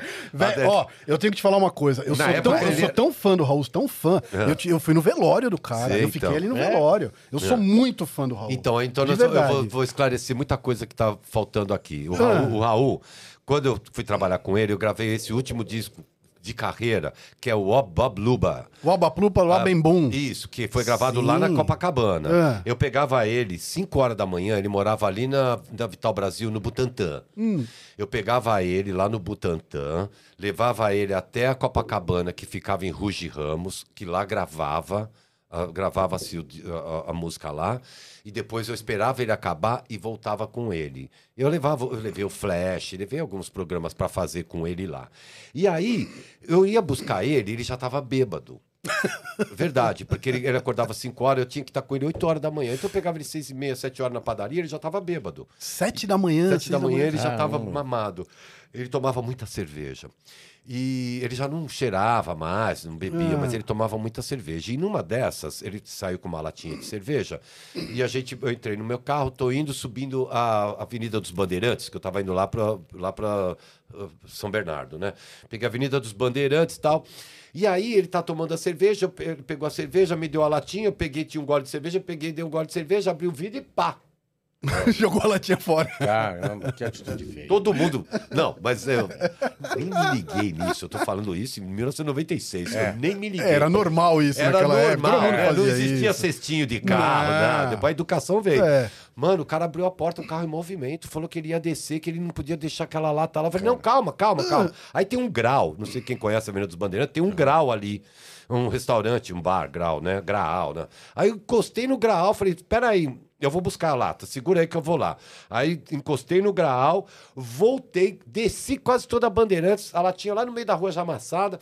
Aí tive que esperar o farol de lá fechar pra vir aqui chutar a latinha, pra ficar no meio, da, no meio da pista, esperar o farol fechar de novo, pra atravessar com a latinha. Quando eu chego lá, ele já tá lá no grau, já bebendo mais, né? Nossa. Lá no grau, bebendo. Aí vambora, Raul, vambora, temos que ir embora, temos que ir embora, vambora, vambora. Aí pus a latinha no carro, falei, ah, tá aqui. Aí ele falou, ó, se isso é nos Estados Unidos, você ia pagar uma multa muito grande e poderia até sido apreendido o seu carro por causa disso, ou ia preso, não sei o que e tal. Eu falei, porra, fui sem querer, não sei o que e tal, então vambora, não sei o que. Aí gravamos esse disco. Depois, Ele já, ele já não comia, porque ele não tinha dente, era dentadura. E ele perdia a dentadura, a dentadura machucava. Ah. Ele tirava a dentadura, já deixava no. parecia um guarda-chuva. Que Ele tirava a dentadura, deixava em algum lugar e não sabia onde estava. e aí, a Leninha, que era a mulher dele, toda hora fazendo dentadura tal, e ele, ele tomava sopa. A empregada batia sopa com bife de fígado e Hum. ele tomava, era só líquido. Nossa. Ele tomava só líquido mesmo. A casa dele, tanto é que os quadros estavam tudo no chão. Não tinha nada na parede, porque quem pagava Cara, o aluguel era o seu Adiel, que era o dono da gravadora. E a Leninha falava assim: ah, vai que um dia a gente tem que sair correndo. Tá tudo pronto aqui, os quadros. Ele nem tinha pendurado nas paredes, os quadros dele tudo no Nossa, chão. cara. assim. Aquele monte de quadro no chão. Ela não pendurava porque ela ficava, pô, vai ter que sair daqui uma hora tal. Mas é a atitude de quem não, não, não, não quer criar raiz é não colocar nada no lugar. Isso. Não é? Ele, Ela não tinha. Aí a casa dela é enorme, que eles pagavam o aluguel. Quem pagava era o seu Adiel. E aí ele estava quebrado, quebrado, quebrado. Ele morreu mal das pernas? Ele morreu sem dinheiro, porque a Sério, Kika, a cara? filha dele, ah, ah, tem todos os direitos autorais. Foi passado tudo para ele quando separou. Mas tudo hoje, para ela. hoje, hoje A ela... Kika Seixas. A Kika Seixas. Mas ela- essa época ele não tava com o Marcelo Nova. Não. Aí, quando ele tava quebrado, o Marcelo Nova então falou assim: eu vou te ajudar a pagar tuas contas. A te dar um dinheiro, vamos fazer um show comigo. Todo mundo acha que o Marcelo quis explorar o Raul, e não foi, não foi isso. É, eu o, sei que não. O contrário. Porra, adoro foi- o Marcelo Nova. O Marcelo Nova quis ajudar, ajudar o Raul. Quis que, fazer um show com a banda dele para que o Raul ganhasse um dinheiro. Aí Porque, gravaram peraí, o. Raul em vida, Ah. ah, os direitos das Tudo músicas da filha, era da... da Kika. Não, Já era não já dela. do tinha... Já, quando separou, ficou tudo pra ela. E ela não Tudo. dava nada pra ele? Nada. Nada. que loucura. a Caramba, filha dele nem no enterro veio. Tá brincando? Não. A filha dele nem no enterro veio. Nossa. Então, assim, é, eu não sei como foi ele como pai, mas nem no enterro veio. Então, assim, é, a coisa foi. Ela, ela, eles, ele- todo o dinheiro é dela. E a Leninha Bom, a vivia dos shows agora, sabe, vivia né? daqueles shows, né? Ela fazia show, eles viviam do show, né? E ele tava magro, já, sem dente. Ah, tava- Caramba. ele ficou assim. E o Marcelo ajudou. Então eu sou a favor de todo mundo falar, pô, o Marcelo quis explorar. Não, o Marcelo quis pelo amor de ajudar. Porra. Ele quis ajudar, mas Eu- muita é. gente fala que ele quis explorar. Não, eu, eu conheço da história da Isso. parte do Marcelo, pô, ele Eu fui o foi primeiro a trabalhar o cara, a Panela do Diabo, o Sei. CD A Panela do Diabo é maravilhoso. Então. Você vê que tem o sangue deles ali, todas Isso. as letras, é sensacional Ó, aquilo. Quem trouxe Porra. o Marcelo Nova pro meio musical fui eu. E eu Mentira. falo isso na frente dele. Não. Eu trouxe o Marcelo Nova. Ah. Eu trouxe o Marcelo Nova pra gravar o primeiro disco que tem Beth Morreu, que fala do livro da estante. Eu levei o Marcelo Nova no Camisa de Vênus. Eu trabalhei com Antes do Camisa de Vênus? Não, o Camisa de Vênus, meu primo Sim. Zé, era um Ah. compacto. Eu tenho um primo chamado Ah, então Zé. você vai trazer o Marcelo Nova aqui. Mas como? Meu ele nem é fala mais comigo. Porra, ele não fala mais. Como não? Eu trouxe ele pro, Ah. da Bahia pra cá. Eu gravei o primeiro disco E dele. por que ele não fala com você? Porque há muitos anos, a gente nem se fala mais, há muitos Mas anos. são amigos A Penélope- ainda, aí não tem briga. nunca mais falei Mas não tem ele. briga. Ah. Não, imagina. A Penélope era novinha. A Penélope era uma menina. Quando veio a Marla, a mulher dele, a Ah. mãe da Penélope, veio pra cá. Era o Carl Rummel, que era o, gato- o Gustavo Miller, eh, o Boitatá na bateria, Robério no teclado Caraca. e o Marcelo na- no- nos vocais. O Marcelo sempre foi um cara visionário, ele tinha um programa na, na Rádio Aratu, lá na Bahia. Aí ele Hum. gravou um disco, meu primo Zé. Eu tenho um primo chamado Zé. Aí nós trouxemos ele e fizemos um puta disco, que foi o primeiro, que tem Beth Morreu. Beth, Beth Morreu. O primeiro disco, Hum. Porra. que ninguém... Não aconteceu. Esse primeiro disco não aconteceu. Saiu de uma gravadora, foi pra outra, saiu da da outra gravadora, foi pra outra. E aí a RGE lançou o que tem Silvia, aquele que eles Ah, estão com as meninas. Silvia, piranha. Aí estourou o Beth morreu. O primeiro disco, depois do Silvia que veio o primeiro. Aí o primeiro estourou, que tem aquele. ah, ah, ah, eu, quero, eu, eu quero ser. Eu, tenho um livro na estante, eu quero ser o Flávio Cavalcante.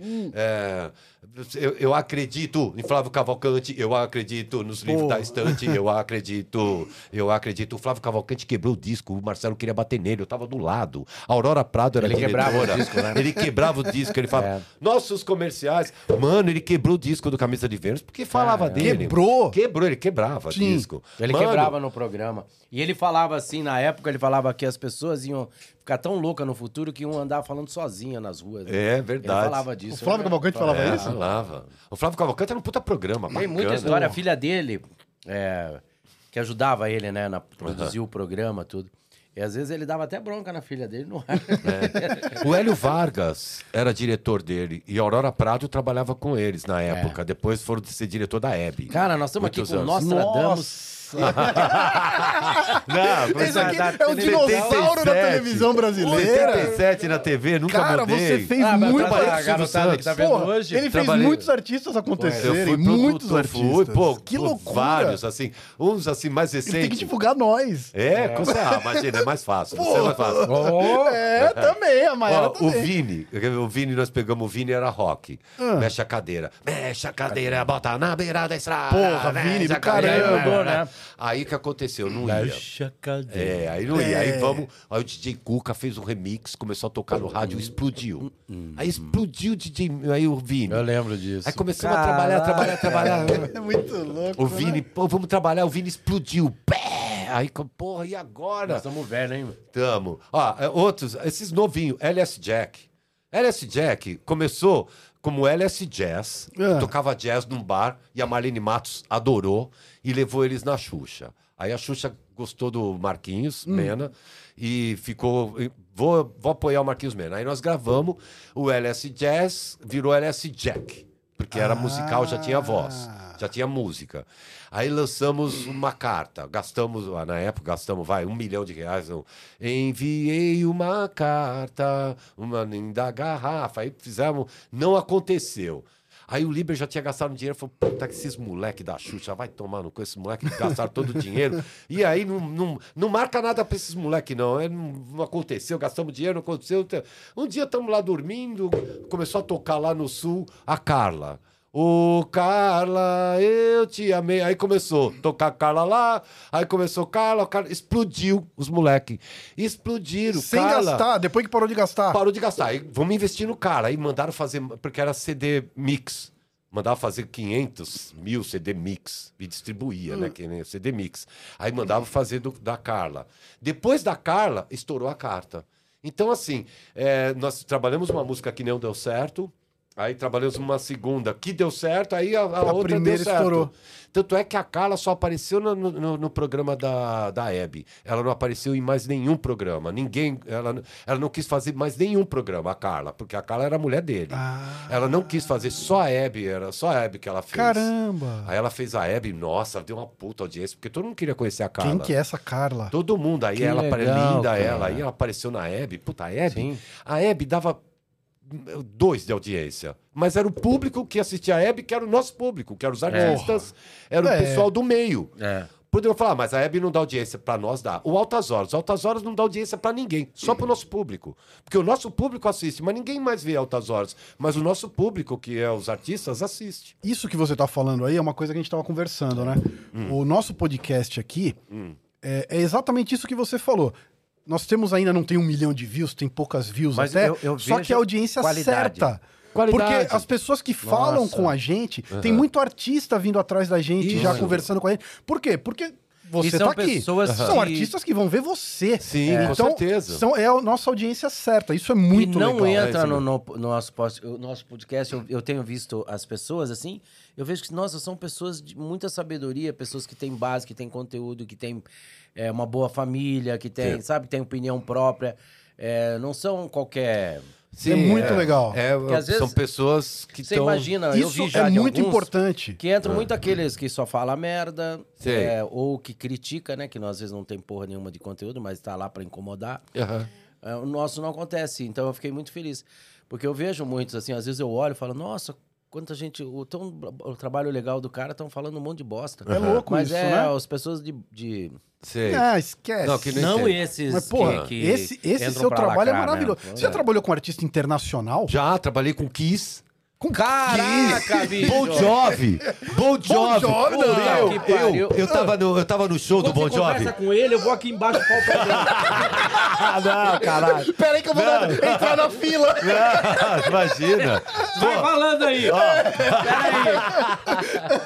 O Bon Jovi fez um show no ginásio. Já tô indo aí. tá. Chupa uma balinha pra tirar o bafo. O Bon Jovi fez um show. Exigente. Fez, fez um show lá Caraca, no. mano. O show no, no, no Parque do Ibirapuera, eh, pela Transamérica. E a gravadora Poligram fez uma promoção que subia. Tinha dois bares. dois balcão com bar que servia água, refrigerante, amendoim, salgadinho, e dois bares. E tinha dois garçom. Eu era um garçom desse bar aqui. Eu era o garçom. A gente subia cinco, cinco pessoas que tinham inscrito na Transamérica. Eram 50 de um lado, 50 do outro. Cinco subia, ouvia três músicas aqui no bar encostado, no palco. O Bon Jovi vinha aqui pegar água aqui no, no nosso bar com a gente. Ele vinha aqui, cumprimentava todo mundo. Essas cinco pessoas, elas escutavam três músicas, elas desciam, subia mais cinco, ouvia três músicas, descia, subia Que mais cinco. legal. Era cinco de cinco. Oportunidade a todos. foi pra Transamérica. Foram escolhidos legal. 100 ouvintes, 50 de cada lado, pra ficar o show, três músicas tomando Guaraná e suco Que aqui com a bacana, gente. cara. Era Guaraná, suco de laranja e E salgadinho. você organizava toda essa parte. Eu tava num, num bar. Eu era um do bar e o outro divulgador do Rio de Janeiro, que era, Puta, acho muito que eu não lembro louco. quem era, se era Adriano Marcelinho, tava no outro bar. E aí ficamos assim, servindo as pessoas. Ele vinha pra cá. Eu fiz televisão, eu fiz Serginho Grosma com o Kiss. Eu fiz, com o Kiss eu fiz Serginho Grosman. Eu fiz é, Bon Jovi no Kiss, no, no Serginho Grosman, na SBT. Era programa livre. Não era, era programa livre. Sim, esse, esse Bon dia eu tava Jovi. lá, eu fiz. Então, Bon Lá na Jovi, Anguera, eu, eu já tava no programa lá. Eu fiz, ah, pô, quem mais? Eu trabalhei mais. Ah, aquela dos ricos também choram. Rick Martin. Rick Martin, Rick Martin, trabalhei, tem até foto minha no meu Instagram, arroba bip bip divulgador, tem uma foto, eu e o Rick Martin novinho. É, Nossa. novinho, eu Quem Rick tava novinho, uma você foto. ou ele? Hã? Quem tava Não, novinho? é, Os dois. Eu, eu tenho, Novinho ou na mano, banheira? Eu tenho uma das meninas do Banana Split. Na banheira Ah, Deixa eu contar a fofoca. Eu não vou falar quem era, mas eu- uma das meninas integrantes do Banana Split, f- eu fui gravar o Viva a Noite com ele. Eu acho que já era Viva a Noite, ou era, Nossa. ou era o domingo, já era domingo legal, sei lá. Eu tava com ele e ela veio pra mim e. Meu, ela é linda, linda, linda. Eu não vou falar o nome nunca. Ela é linda, linda, linda. Ela virou pra mim e falou assim: Bip, aonde que tá o Rick? Eu falei, ele tá no Maxud. Ela falou, Bip, eu quero dar pra ele. Eu olhei, pra, eu fiquei acho que uns 10 segundos Cara, olhando nós pra que cara somos dela. né? Eu fiquei uns Nós 10 queríamos dar pra ele também. Puta, isso é verdade. Aí eu falei assim, eu Porra, fiquei uns Rick 10 Martin. segundos olhando pra ela assim. É mesmo? Ela falou, eu quero dar pra ele. Eu Na falei, "Bom, lata? na minha cara. Aí eu falei assim, bom, você tem que falar com o Rossello. O Rossello era o empresário dele. Hum. Aí eu peguei e falei assim, eu vou tentar arrumar pra você, segura aí. Mas se não der nada com ele, você me liga. se não der nada Tô com aqui, ele, eu tô lógico. aqui, Tô você aqui. me liga. É, lógico, Aí pô, falei com o força. Rossello, o Rossello falou, não, não pode misturar, não pode, não pode, Que não filho pode. de uma puta. É, não pode misturar, não pode misturar tal. E eu falei, ah, ele não vai, não Por que quer, será, não pode né? misturar, Por não que será? pode misturar, mas na época eu nem sabia. Sim. Já aconteceu comigo no show. Chegar pro Jorge lá, produtor, falar. O A Jorge? menina chegar e falar pra ele, ó, preciso subir lá, quero dar pro Santos. que ia dar o quê? Só se for promissório. O, o autógrafo. Mas então, era bem naquela época Maria, né? Maria, Maria, tava Ah. estourado. Nós fizemos um show com ele aqui. Tava estourado mesmo naquela época. Foi a época mais legal, assim, do Rick Martin. Eu trabalhei com os menudos. Eu tenho uma história boa. Você... Uma história boa, legal com o Rob. É bom, o é Rob. Com o Rob. O Rob. Cara, a Xuxa, fazia, a Xuxa fazia um show de final de ano no Paquembu. Todo final de ano tinha Xuxa no Paquembu. Eu tô com os Minudo. Lá no Paquembu, no show da Xuxa. Aí o que acontece? O Zé Roberto Povel, que faleceu, virou pra mim e falou assim: Bip, você tem que levar o Rob na Rádio Cidade. Eu tava com esse Fusca da Eletropaulo, que eu já tinha. Ah. Peraí, Mas já... os menus não andaram Não, nesse mas peraí, Fusca. já tava reformado. Eu tinha Ah. acabado de reformar. Aí foi eu aí que ele inteiro. Ah.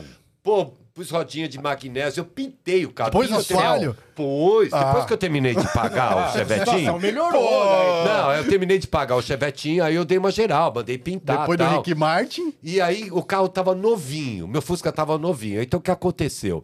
É, vamos então pra Rádio Cidade, ele vai no, no no meu carro. Então vai, ele é a namorada. Linda, a namorada dele, linda. Os dois do lado, o Zé Roberto aqui na frente. Aí tá atrás da Furgline, onde tá o Minudo. Aí eu falei, bom, a Furgline, as meninas estavam tudo lá na frente. Tinha um monte de fã. Antigamente tinha essas fãs que ficavam que nem louca na É, porta do é, show. é, Ficava na frente do hotel. Isso. Arrebentava a plantação das praças. Ah, aí ficava lá na frente artista. lá. Aí, pô, mano, a hora que a Furgline saiu, as meninas viram que eram os minutos, começaram a gritar e ir atrás deles. Eu peguei e falei, agora é a minha hora. Eu peguei e saí. Na hora que eu saí, uma, uma viu o Rob no meu carro. Uma. O Fusca, o capô dele é assim, eu tinha acabado de reformar. Ai. Mano, elas subiram no meu carro. O Fusca, Não. o Fusca ficou assim, o Nossa, capô. cara, porque ele que é redondo. sorte. Sim. Ficou assim o capô. Mano, eu entrei em desespero, eu tinha acabado de arrumar o carro. Eu entrei em desespero, e aí o Zé Roberto, não acelera. E o, o Rob, elas vão me pegar aqui. Eu falei, não, calma, Rob, calma, calma. Não vai, vai dar tudo certo. E as meninas querendo saco- entrar no carro por causa do Rob. Foi uma coisa fora do Que normal. loucura. Amassaram todo o meu carro de novo. Aí a, a Ah, BMG pagou o conserto, tudo de novo do meu carro. Mas amassaram todo o carro. Amassaram aquele capô, ficou assim, ó. Elas subiram no meu carro e eu pensei que eu fosse morrer. A gente saía da Gazeta, quando tinha ligação, e quando você sai da Gazeta, que você vai chegar lá na São Carlos do Piau, você tem que parar. Mano, eu com o Conrado, as meninas viram o Conrado também, entraram no meu carro e agarraram o Conrado e puxaram o Conrado pelo, pelo pescoço, naquele ligação. Porque a Gazeta, você já saiu da Gazeta, lá debaixo do Sim, estacionamento? sim. Você é obrigado a parar lá em cima. É. As fãs ficavam ali. Ah, Eu não conseguia passar direto, já entrar na São Carlos Não do tem Pinhal. como. Não tem, eu tinha que Não, parar ali. lógico. Mano, ali era o pior dos lugares, cara. E eu tinha umas fãs que eu, eu dava os discos pra ela pra elas não deixarem as outras me as- agarrar Você já gente. fazia o suborno Eu já ali. tinha o suborno das fãs. Então as fãs, a Martinha, a Rose, elas já iam pra cima das meninas. A Verônica, Hum. elas não deixavam as meninas agarrar a gente. Marcelo Augusto, Polegar. O Polegar ainda andava no carro do Gugu, né? Mas o Marcelo Augusto andava no nosso carro. Caramba. Ah, o- o- ah, bacana. O Marcelo Augusto. Você conheceu o O que, que Marcelo você ia Augusto? falar? Você pensou. Não, não, pensou, eu não pode li, falar. eu li teu pensamento. Eu li, Deus valeu, sabe o mas- que você pensou, mas. Não, bacana. Mas era o Marcelo Augusto, eu trabalhei com ele também. Quando a gente queria mandar um recado pro Gugu, falava pro Marcelo. Ô Marcelo, puta, eu preciso colocar fulano no programa, aí eu não consigo, o Magrão não, não quer pôr, o Magrão não sei o quê. Aí o Marcelo falava pro Gugu, Gugu traz o fulano, aí eu tinha que pôr. Porque a gente trabalhava direto com o Marcelo. Então, assim, é, todos da Jovem Guarda, eu trabalhei com todos. Jo- Todos. Todos da Jovem Guarda, todos. De Marcos Roberto, Caramba. Carlos, eh, aquele. eh, que, o Diana, Carlos Gonzaga, Roberto Carlos, eh, Erasmo Carlos, Vanderleia, todos da Putz, Jovem você Guarda. trabalhou com o Roberto, é, com o Erasmo, com a Roberto, tenho Vanderlei. foto deles aqui no meu Instagram, arroba bipbipdivulgador. Eu tenho foto com, com o Roberto novinho também. A história com o Roberto, eu trabalhei com ele assim, eh, ele só fazia pouco TV, né? Era mais aquele programa da Globo de final de ano, que a Sim. gente tinha um contato. E uma vez eu fui gravar com ele um, a Kátia, que tem... eh, A cega. a SEGA. Ela era a filhada dele. E o Roberto tem muita entrada no- na América Latina. E aí nós fomos gravar, eu com uma equipe, fo- fomos gravar um- umas vinhetas do Roberto falando para as rádios lá do, do Chile, para as rádios de- do Uruguai, para as rádios argentinas, da Kátia, que estava lançando o disco em, em castelhano. E aí eh, a gente foi fazer essa divulgação da Kátia e foi filmar. Você entende do negócio, você vai saber que é verdade. O cara, para não ficar sem graça de colocar microfone no Roberto, porque ninguém quer Ele não encostar no gosta. Roberto, né? Levamos um boom. Hum, Se ela peidar, o boom ouve. é, é um microfone direcional, pra quem não Isso, sabe. é aquele gente microfone tá que o Costinha falava. Às vezes É, pegam aqueles, exatamente. aqueles pelos lá, Sacrinho. chama-se Priscila. É, Precisa- aquilo é pra, por causa do pra- vento. pra tirar o É por do vento. Bom, aí chegou o Roberto, tava no escritório, a gente na sala esperando ele, a equipe toda, e eu já nervoso, aí vem ele pra falar, ele começa a falar, fala de uma rádio, na hora que ele começa a falar da outra rádio, dispara um alarme. O escritório dele era na Alameda Santos, segundo andar. aí dispara o alarme, e aí eu para, o boom para, o alarme vai parar, ele ficou olhando pra gente, a gente ficou olhando pra ele, ele olhando pra gente. Caramba. E o alarme não parava, e eu, caramba, eu podia jogar uma bomba naquele carro, mas não sei qual é o carro. E a gente ficava lá, bom, enfim. Aí parou o alarme. Aí ele, vamos começar a gravar, começou a gravar, voltou o alarme de novo. aí ele Puta falou assim: não, fiquem aí, daqui a pouco tá. Eu peguei e desci. Eu queria saber o carro e tal. Eu fui perguntar, né, pra todo mundo ali. da- Você conhece? Era um Escort. Você conhece o dono desse carro? Não sei o quê. Não, não. Tá tocando alarme aí, não aparece, não aparecia lá. Bom, enfim, subimos, conseguimos fazer a gravação. Aí nós fizemos depois de muito tempo. Ele recebeu bem a gente e tal. E com ele, assim, eu trabalhei muito pouco. Eu não, não posso falar que eu trabalhei com ele, porque eu tinha poucos contatos com ele. Não é que nem os outros que a gente fica no camarim, pega a roupa, É. vai levar pra passar. Leva no carro. Pergunta se tá bom, leva no carro. quer comer alguma coisa? Vou buscar um café. Se quer café com açúcar, sem açúcar. Então a gente faz aquele trabalho com a pessoa, leva o disco e tal, né? E com ele sempre foi meio que, assim, passando. Ampassando, Caetano Veloso, foi também muito assim, porque a irmã da Regina Casé não deixa ninguém falar com ele. Hum, A Cristina Casé, ela não deixava ninguém falar com ele. Ninguém pode falar com o Caetano. Tem que falar primeiro com ela, pra ela falar com ele, pra depois ele falar com ela e ela falar comigo e eu falar com a pessoa. então, Nossa, ele não podia cara. falar com o Serginho Grosma direto, não podia. Então, era, o Caetano sempre foi muito É igual complicado. zona, a gente tem que fechar com a dona. Isso. a Ah, é? é isso. Você É. não pode falar direto com a puta. Você tem Não. que fechar Não, com a, mas você escolhe É. primeiro, você escolhe a puta e depois É. você vai falar com a dona. com a dona. Ela, Sim. fala, "Ah, ela é comissionada. Então. Isso quando eu tinha, tava no exército. Isso. Eu tinha meus 18 anos. Então, Mês hoje, passado. Hoje, hoje, hoje o Bahamas passa longe, imagina. Eu nunca fui no Bahamas. Imagina. Bahamas. nem conhece o Não, Maroni. então, eu, porra. Bahamas? Maroni nem Eu conhece. tenho um artista que era viciado no Bahamas. É mesmo? O que Era que é Bahamas? viciado Vi- no Bahamas. Artista conhecido? muito conhecido, Muito. viciado no Bahamas. Aí, assim, ele já não podia mais entrar no Bahamas porque todo mundo queria ficar na mesa dele, porque ele era conhecido e tal. E aí eu, eu tava Ah. Com ele na setor? mesa. Música? Samba. Aí eu tava sentado na mesa, tal, com ele. Aí um dia chegou uma menina, começou a sentar do meu lado, cheia de graça. Eu falei assim, amor, é o seguinte, ó, quem tem dinheiro é o negrão. Eu aqui, no máximo, vou tomar um seu. Então, se você vier com muito papinho pra cima de mim, eu vou tomar um dinheiro seu. Então é melhor nem ficar perto. Aí quem tomava... Ele levava duas meninas. Lá pra Nossa. cima. Ah. Duas. Aí um dia ele ficava no Mercury, eu era pago pra ficar com o telefone dele, que se caso a esposa dele ligasse, eu ia falar, ô, olha, ele tá numa gravação, mas daqui a pouco ele fala com a senhora. Ele tá na gravação agora, não pode atender. Ah, tá bom. Duas meninas, uma segura, outra sopra. Essa hora, o que tem de cara do samba se Pô, escondendo. Não, ele- a pessoa sabe quem é, ele sabe muito, muito quem é. Pô, imagina, viciado no Bahamas só tem um. E ele sabe quem é. E aí a gente, eu, pô, eu ficava no hotel, no Mercury, que ficava ali na Brigadeiro Luiz Antônio. Eu ficava sentado na, na- enquanto ele estava lá em cima com as meninas, porque ele já não podia ir mais no Bahamas. Aí eu ligava pra Zezé, que era a mina, que a mina era, era um homem, que era uma mulher, mas que era um Sim. homem, que ela ficava, ela cuidava das meninas. Eu ligava pra ela, ela mandava as meninas que ele gostava já pro hotel e eu ficava lá embaixo pra esperar se a mulher dele entrasse. Eu tinha que Puta ficar, merda. eu era pago pra fazer isso, Irã. Nossa. Eu ganhava bem pra fazer isso, pra tomar conta. Que se a mulher dele fosse entrar, eu ia ligar lá pra Tem cima. muito isso, né, do Chegou, artista, não a, tem? A, a polícia tá subindo. Nossa. Entendeu? Que era- era Mas tem ele- muito isso do artista, né? Pedir Muito. pra você, ah, que eu gostei daquela da plateia. Muito. Ah, cele... Ajeita aquela. Meu, da- tem um da- sertanejo que, pô, mano, o sertanejo Ah, conta, conta pediu. quem é. Não, não posso. O sertanejo pediu pra mim ir lá na plateia e o segurança dele, porque o sertanejo tinha um segurança próprio que ia no SBT. Que ele pediu, eu tinha que ir lá na plateia falar se ela não queria conhecer o fulano tal. Aí pegava o telefone e o segurança ligava. Eu tava com uma vez, O segurança ligava pra, pra ela. Aí é. já marcava. Isso, eu tava uma vez com uma menina que eu era a menina, uma menina linda, linda, linda. Ela era cabeleireira de uma dupla sertaneja que eu tava trabalhando. Chamada Matheus e Cristiano, a dupla sertaneja, eu trabalhava eles. E eu tô com ela, ela era cabeleireira do Matheus e Cristiano. Linda mulher, linda, linda, linda, com sex appeal, que ela passava, todo homem ficava louco por ela. Bom, eu tô no camarim da Hebe, tô lá com, com a dupla. Aí me veio segurança desse- dessa, dessa outra dupla e fala assim: olha, o patrão quer muito aquela mulher. Eu falei, "Ah, mas, ó, mas eu, pô, mano, que eu tenho que vai lá e fala você. Não, ele quer muito, ele quer muito. Aí eu cheguei nela e falei assim: ó, fulano quer te conhecer. E ela era louca por ele também. Ah, é legal. gente. Casada. Né? Ela era casada. ela era olha os casada. bastidores. Casadona tal. E ela gostava dele. Bom, não sei o que. Aí um dia eu tô lá, não sei o que. Segurança, eu encontrei com eles no outro programa. segurança, Mano, e a mina não foi lá na casa do, do nosso artista? Na casa. Pô, e ela, a mina grita, hein? Faz escândalo, hein?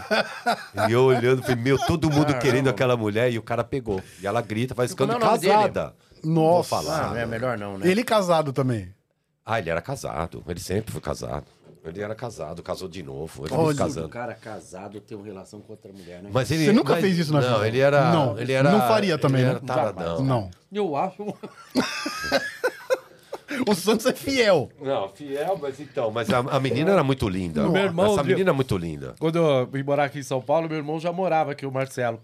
Eu vou contar isso. Agora, agora ele tá casado, casou depois, né? Mas Não antes, faz isso. ele falou, cara, vamos passar. Eu falei, pô, faz muito tempo que eu não moro em São Paulo, tinha ido pra Curitiba, depois retornei pra São Paulo, né, em 99.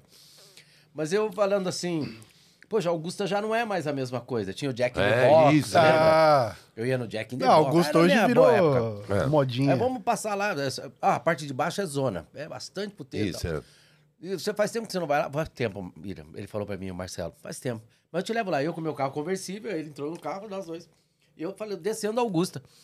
Eu, faz tempo dele, eu descia, cara. Cada boate que passava, tinha os garçons que ficam na frente pra, né? É. Te levar. E os caras falavam assim: Oi, Marcelo! Oi, Marcelo! Há tempo que você não vem aqui, cara. Porra, caralho. Caramba! De, de cima e embaixo, todo puteiro. Come... Chama, as putas falavam, aí, apresenta- Marcelo. Eu Falei, cara, Ah, por isso tá toda hora sem dinheiro. Gastava tudo lá. Mais, se você fosse de Nossa, Santos, o pessoal não te conhecia. Conhecia Ainda mais ele. bem que ninguém me reconheceu, porque eu não vou lá. assim. Ah, Mas, Quem que é o artista Tem mais tempo. difícil que você já trabalhou? Já Ó. teve briga, assim, alguma coisa? Pô, artista difícil, eu, eu sempre falo. Chato. Eu tive um problema, trabalhei pouco, mas a- aos poucos que eu trabalhei, eu tive problema, foi Daniela Mercury. Eu tive Ah. pouco problema, eu tive problema com ela, porque eu acho que eu peguei, a- às vezes que eu trabalhei com ela, eu peguei ela de mau humor. Todas as vezes. E assim, era sempre eu que. Na ponta era sempre eu. Era eu que tava com ela. Então dava uma O empresário é mais chato que o artista, não é? Não, é que o artista faz o empresário ser chato porque ele é chato. Às vezes, ele, pra ele não mostrar que ele é chato, aí ele faz que o empresário seja. Porque o empresário tem que ser o advogado do diabo. Verdade. Ele não pode aparecer. Então, um artista, quando é chato, eu não posso falar que ele é chato. Eu tenho que falar que eu sou chato. Eu que tô pedindo. Então, eu não posso. O artista a gente tem que blindar ele de tudo, né? Então, a gente blinda ele. Mas o artista, às vezes, é chato e bota... Vou te contar uma história. Lulu Santos, quando gravou Mundo Cão, Mundo Kane, sei lá, gravou com a gente na Poligram. Nós fomos lá no Palace fazer uma, um, aquela. Ele ia ter um show. E aí teve uma audição, ia ter a audição lá do. Que ia levar todos os jornais, eu levei todos os jornais, revista, né? Pra, pra falar, né? Do, vai ter o show dele hoje à noite, começa Lulu Santos tal. Mundo Cão, o novo disco. E eu tô lá, eu e a Paula Mello, que é da Universal, uma amiga minha, estamos os dois lá com o Globo, toda a equipe da Globo, Cultura, SBT, Band, meu, MTV, todas as externas lá para fazer, né, a, a co- a cobertura de passagem de som, para falar do show. E aí chegaram duas horas da tarde, a passagem de som estava marcada para as três, montaram equipamento, ficou tudo montadinho o equipamento, estamos lá esperando e nada do nada do, do Lulu. Nada do Lulu, nada do Lulu. Aí, pô, Paula, vai lá, já são quase 5 horas da tarde, todo mundo perguntando, cadê o Lulu? Aí a Paula foi lá no camarim. Aí a Paula foi lá, bateu na porta, abre o Lulu Santos, nervoso, puto. Falou assim: eu não quero falar com a imprensa. Eu não vou falar com a imprensa. Eu quero todo mundo fora daqui. Mano, ela vem, ela começa a vir de lá, rachando o bico, rindo muito. Porra. E ela rindo muito. Rindo, rindo. Eu falei, cara, o que aconteceu? O que, que é tão engraçado? Ele não vai falar com ninguém. ela nervosa, ela começou a rir. Começou a rir. E nervoso, De ela tava nervoso. nervosa. E ela rindo, ele não quer falar com ninguém. Eu falei, mas tá, e quem é que vai falar com eles? Que ele não quer falar com ninguém. Bip, tem que ser você. Ai. Tá merda.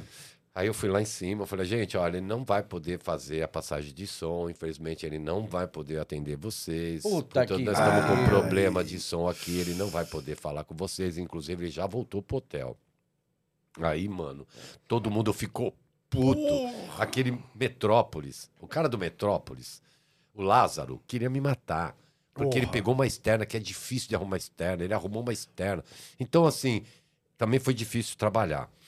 Ah, artista difícil. Que eu, ia, eu queria te perguntar um negócio que você tá falando nisso aí, é até bom para muitos artistas, né? Muita gente que entra na mídia.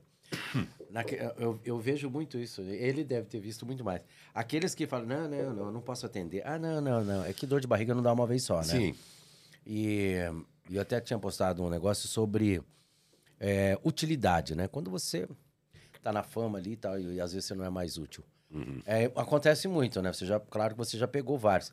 Ah, que nem, por exemplo, ah, eu não, não vou atender agora. E depois implora para que a Claro. TV chame, né? Sim. Pelo amor de Deus. Dá aquela volta no mundo, né? Putz, É. o elevador do Puta, eu já vi tantos artistas, mas Ó. tantos, cara, que se não dá um.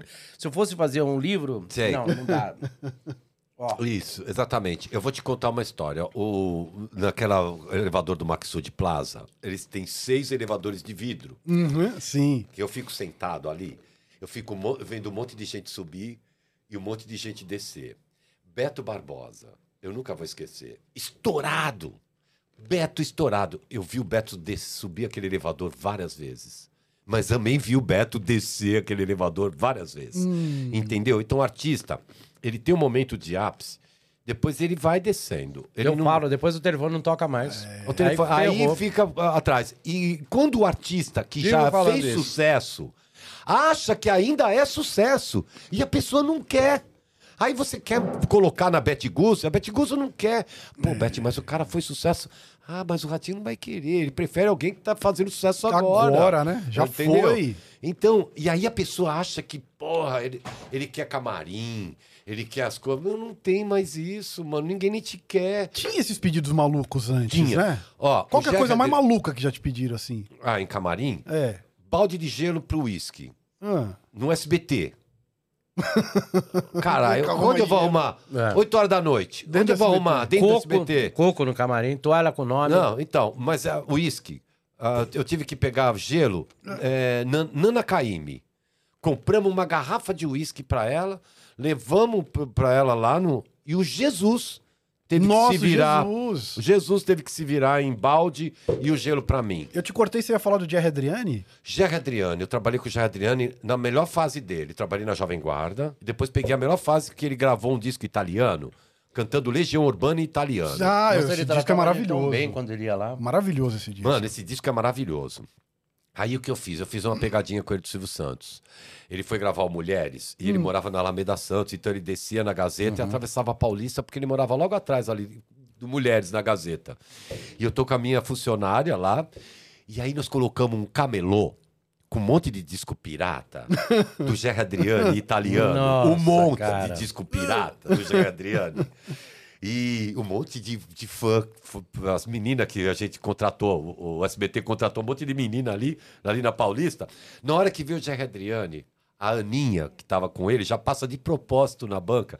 Aí vem o, o camelô e começa: Jerry Adriani! Nossa! Olha o Jerry Adriani! Aí começa a juntar as pessoas que nós contratamos, que o SBT contratou, começa a juntar: Jerry, Jerry! Olha, eu tenho o disco do Jerry aqui, assina! Autografa! ó, disco, disco pirata. pirata! com aquela capa assim, autografa pra mim aqui, eu, eu quero um, eu quero um, e todo mundo, eu quero um também, eu quero um. Nossa. Meu, o Jerry jogou aquela porra daquela, virou a estante do cara, ficou puto. Nossa. Ele nem sabia que era pegadinha. Pô, lógico. Ele ficou puto, virou a coisa lá. Aí, eh, voltando pra falar o negócio, eu, eu pus uns artistas no, no programa do Ratinho, uns artistas eh, na dor. Na dor era assim, era na dor. A gente, eh, a pessoa entrava lá chorando. Bom, enfim. E aí um dia eu, coloquei na dor um artista que foi uma merda. Aí o Ratinho me chama e fala assim: olha, essas bostas de artista aí eu não quero nunca mais aqui, hein? Some daqui, mal acabado, não some daqui. Aí eu falei: não, tá bom, Ratinho, não sei o quê. Aí nós começamos a colocar quem no programa? Os mortos. Benito de Paula, é, Vanderlei Cardoso, e começou a dar audiência. Aí os mortos começou a dar audiência. É que é da nossa Puta época, né? Mano, aqueles mortos todos subiram. música, né? Começaram a- a, pôr aqueles mortos, tudo apareceram. Renato e seus Blue Caps, The Fever. Que é maravilhoso, né? isso, Porque é da Porra, nossa época. maravilhoso, Quem- eu adoro. Quem gosta da boa música, né? Lembra Então, deles. E... Aí começou a colocar esses os mortos. lembro, foi e come- Benito de Paula. Ai, foi deixa eu falar do Benito de Paula. Eu trabalhava no Ratinho, no escritório. Aí o, o Ratinho falou assim: Bip, eu quero fazer um projeto com o Benito, eu vou ajudar ele. Eu falei: ah, então tá bom. Ele veio, o, Benito e a mulher dele, pra reunião. Aí tava. aí entrou numa- na sala a mulher do Benito, o Benito de Paula, o Pelé, eu, o Karim Macaxeri e a mulher acendendo um cigarro atrás do outro na sala do Ratinho. Nossa, dentro do escritório. No escritório do Ratinho. Aí o Ratinho já entra já mal, né? Porque ele não fuma, já entra aquele cheiro de fumaça, não sei o quê. Aí começa, então vamos fazer o seguinte: ele ia fazer no Eucalipto um show, um DVD. Eu arrumei a Unimar para gravar, que era do seu Martins. A Unimar ia pôr todo o equipamento, ia gravar o DVD do Benito, para eles venderem e dar um dinheiro pro Benito. O Ratinho queria ajudar como? O Ratinho ia ficar fazendo a chamada, gente, ó, quarta-feira vai ter o show do Benito no Eucalipto, não sei o que e tal. E eu já arrumei até o cara para fazer todo o arranjo, para fazer toda a, a produção, que era o Valdir Vieira. Ele ia fazer toda a produção de palco, tudo direitinho. Aí, o que, que nós vamos fazer? Vamos decidir repertório, Estamos sentados, aí começa a falar do repertório. A gente queria que ele cantasse 10 sucessos e quatro inéditas. porque ele tinha as músicas inéditas que ele quer fazer. Eu falei, não, nós vamos fazer quatro, eh, dez sucessos e quatro inéditas. Ele, não, eu quero quatro sucessos e dez inéditas, porque o sucesso já tem vários discos, mas o seu Martins queria o sucesso. Claro. Aí ele falou assim, aí ele começou a falar, até que ele falou assim que ele queria o Carlos Santana pra tocar Charlie Brown. Hum. Aí o Ratinho ia ter que pagar o Carlos Santana pra vir aqui pra tocar o Charlie Brown. Nossa, trazer o Santana. O Santana. Ele viajou. O cara viajou. Eu não sei se a mulher tava fumando cigarro ele ficou doidão. Porque ele viajou. A hora que ele pediu Santana, Porra! aí o Ratinho deu uma palavrinha e falou assim: ó, ah, você cuida de tudo aí, depois a gente conversa. Mano, o Ratinho nunca mais falou com o cara. Ele nunca mais foi no Ratinho. O cara queria. Ele, o Ratinho queria ajudar, mas pô, Pô, o cara viajou. Ele, já queria o Santana. já virou ele queria aquela fazer coisa. quatro, in- é, quatro in- é, sucesso. Aí o seu Martins também não queria. Não queria co- dez músicas Mas inéditas. até, até corrigindo, e claro que você concorda comigo, essas músicas, elas viraram história, né? São- Sim. Mas Oh. serão eternas. Esses artistas serão eternos até. A gente Sim. pode falar da verdadeira música, né? Sim. Fala de E- amor, né? É, é- era outra pegada. E antigamente você convidava o artista pelo nome do artista. Isso. Hoje, você. não- Eu vejo que às vezes o ratinho fala. "Ará, pará, pará, pará." Traz o que canta essa música. Sei. Pará, tará. Não sabe quem é o artista. Não, Não, eu- importa. É, Tá é o fazendo sucesso instantâneo, né? é, Essa o- Mas não dura. Você não dura. sabe quem é, não Isso. dura. Não, aquele eu Mas- quero tchá, quero tchu. São É. Lucas e Marcelo. Eu quero tchá, quero tchu, que o, o Neymar dançou. Hum. Ah. Tem vários artistas de uma música só. O, o- Nossa, um monte. aquele. O Dalto, muito estranho. Você pega Sim. aquele. ó, Cátia Flávia, o Exorcet. Você pega é uma música só que a pessoa faz show até hoje. É na marola dessa verdade, música. é verdade. Então hoje eu tava falando com o Bexiga o seguinte: não existe mais esse lance de tocar muito no rádio com o Spy Bate e tal. Hoje é internet. Eu É chego na internet. Beth Guz e falo assim: Beth, ó, eu tô aqui com o Pedro Bexiga, ele gravou uma música, pô, tá estourado no rádio. Ela fala: tá bom, eu quero saber o Spotify dele, o teaser, me dá aqui o nome dele, cadê É, o Instagram, o. YouTube, me dá tudo aqui. Aí ela olha e fala assim: pô, mas ele tem 5 mil. Eh, seguidor, tem 3 mil visualizações, não dá pra trazer. Então, eh, ela já não. A música toca no rádio, eu tenho um artista chamado Rafa Augusto, a música dele é mais Inclusive, tocada ele vai no vir rádio. aqui, né? Vai, Nós vamos vai. trazer o Rafa vamos Augusto trazer. O. Rafa é a música mais tocada hoje no rádio. É, ele estourou com a música Me Liga Quando Der, gravei até Domingo Legal agora, semana passada. Me Liga Quando Der, e agora a música é Bem Que Podia, né? Tá tocando muito no rádio. E ele toca muito, mas a Beth não quer, porque ele não tem uma interatividade tão grande Nas redes sociais. nas redes sociais como ele toca no rádio. Então, mudou tudo, Tudo, como era verdade. antes. Antes tinha que tocar na Crowley. Mas fica uma dica aí pra muitos que Uhum. são artistas, sempre falo com meus colegas, até mesmo no camarim, quando eu tô com meus amigos, eu falo, cara, isso aí, amanhã ninguém Já lembra de era. você. Ninguém mais. Porque a felicidade nossa é momentânea, Sim. então aprenda a respeitar. Sei, Às vezes eu vejo colega reclamando que tá duas horas esperando pra gravar. sei. Por favor, né? Meu, graças a Deus que tá lá gravando. Puta que pariu. Graças É, a Deus que tá lá gravando. Eu olho na janela da minha sacada, eu vejo o trem passar às 5 Sei. da manhã, lotado. Falei, você faz isso? Não. Isso, então. Né? A levantar É as isso 10. Falar em duas passa, horas, Bip, nós estamos chegando aqui nos finalmente. Puta. Meu, já, já passou nosso Pô, horário. meu, você tem que contar Que mais coisas, contar mais vezes. Não, vou contar aquelas que eu não contei em lugar nenhum, que é a do Sim, Rápida, meu. do Luiz Melodia. Meu, Conte, conte, conte. Do, Conte, do conte. banheiro, do, Ah. do banheiro do, do Clodovil. Rede Manchete, bairro do Limão. Aí, porra, programa atrasado pra caralho, falei assim pro Melodia. Luiz, vamos ali naquele bar tomar uma cerveja? Vamos. Aí começamos a beber. Pá, pá, tomar cerveja pra caramba no bar, esperando o nosso horário de gravar. Aí vai a menina da produção lá no bar, fala assim: Bip, vamos, vai gravar, tá bom. Aí chegamos lá, eu com uma vontade de mijar da porra, lá no, ba- no bairro do Limão, naquele, não sei quem conhece aqui, mas onde era a rede de manchete. Sim, eu Tinha conheço, um pô. banheirinho aqui, Pô. né? Que era dos homens, e Sim. o banheiro das mulheres virou ali. TV da gente ali. Isso, TV da gente. Aí eu tô ali, pô, eu entrei, tinha um, um cara mijando, que, de dois mictórios, né? De, mijatório. Aí tem um cara mijando. Eu falei, ah, eu não vou humilhar o cara. Não vou mijar do lado dele. Eu vou humilhar ele, ele vai ficar puto comigo, então eu vou no banheiro do cagatório. Aí eu entrei no cagatório tal, tranquei a porta. Comecei a mijar, mas eu tô começando a mijar, já tá no comecinho, tá mijando. Entra o Clodovil e fala: Quem está no meu banheiro? Quem está no meu banheiro? Puta merda, eu tomei mó susto, mano. Porra, fi- Você reconheceu fiz, a fiz voz? assim, ó. Sujei Você reconheceu a voz? Claro, quem não reconhece a voz do cara gritando, do Clodovil gritando? Aí eu, come- eu comecei a tremer, cara, eu, eu mijei na porra da privada inteira, eu mijei no banheiro inteiro. E eu não conseguia parar de mijar. Alguém consegue parar de mijar no meio de uma mijada? Mano, eu não conseguia parar de mijar. Aí eu falei, já tô saindo, sai agora! E eu, porra, mano, eu, eu tremendo. A porra fez assim, ó. Eu, sujei todo o banheiro. Aí eu, pô, eu mijei tudo na calça, tal, pus, tal. Saí, ele começou a me dar esporro. Era o Cílio, mas era o diretor. Começou a me dar esporro, tal. Aí eu falei, cadê a moça da limpeza? Olha o que você fez! Cadê a moça da limpeza? Como é que eu vou fazer meu xixi aqui? Eu falei, calma, Clodovil, eu vou limpar. Cadê a moça? Não encosta. Ele falava, você não encosta Não. aí. Cadê a moça da limpeza? Ele entrou em pânico. E eu mais em pânico, eu já tava bem bom. Eu fiquei bom na hora. Mas fiquei bom na hora. Na hora, eu acho que subiu o sangue, acabou a bebedeira, eu já podia dirigir no bafômetro, não ia sair em nada. Porque, mano, eu fiquei são na hora, mano. Eu falei, caralho. Aí a moça da limpeza sumiu, também a porra da- tava atrasado pro. Cadê a moça da limpeza? Cadê a moça? Eu querendo pano pra limpar. Aí a moça chegou lá, limpou. Aí ele foi no banheiro das mulheres. Eu falei, por que, que não fez isso antes? Pô, Caralho, aí não fez esse não puta escândalo, né, meu? Por que, que não fez isso antes e tal? Mas olha, foi essa aí, eu, eu, eu suei. Puta, o Luiz Melodia ria.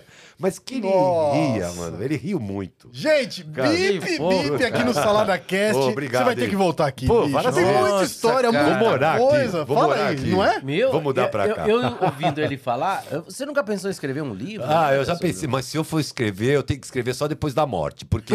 Eu penso nisso também, cara. Eu Sabe sei por quê? cada coisa. Então, eu sei também. não conte. Olha, eu só vou Só falar uma pra coisa pra vocês que eu, que eu vou falar.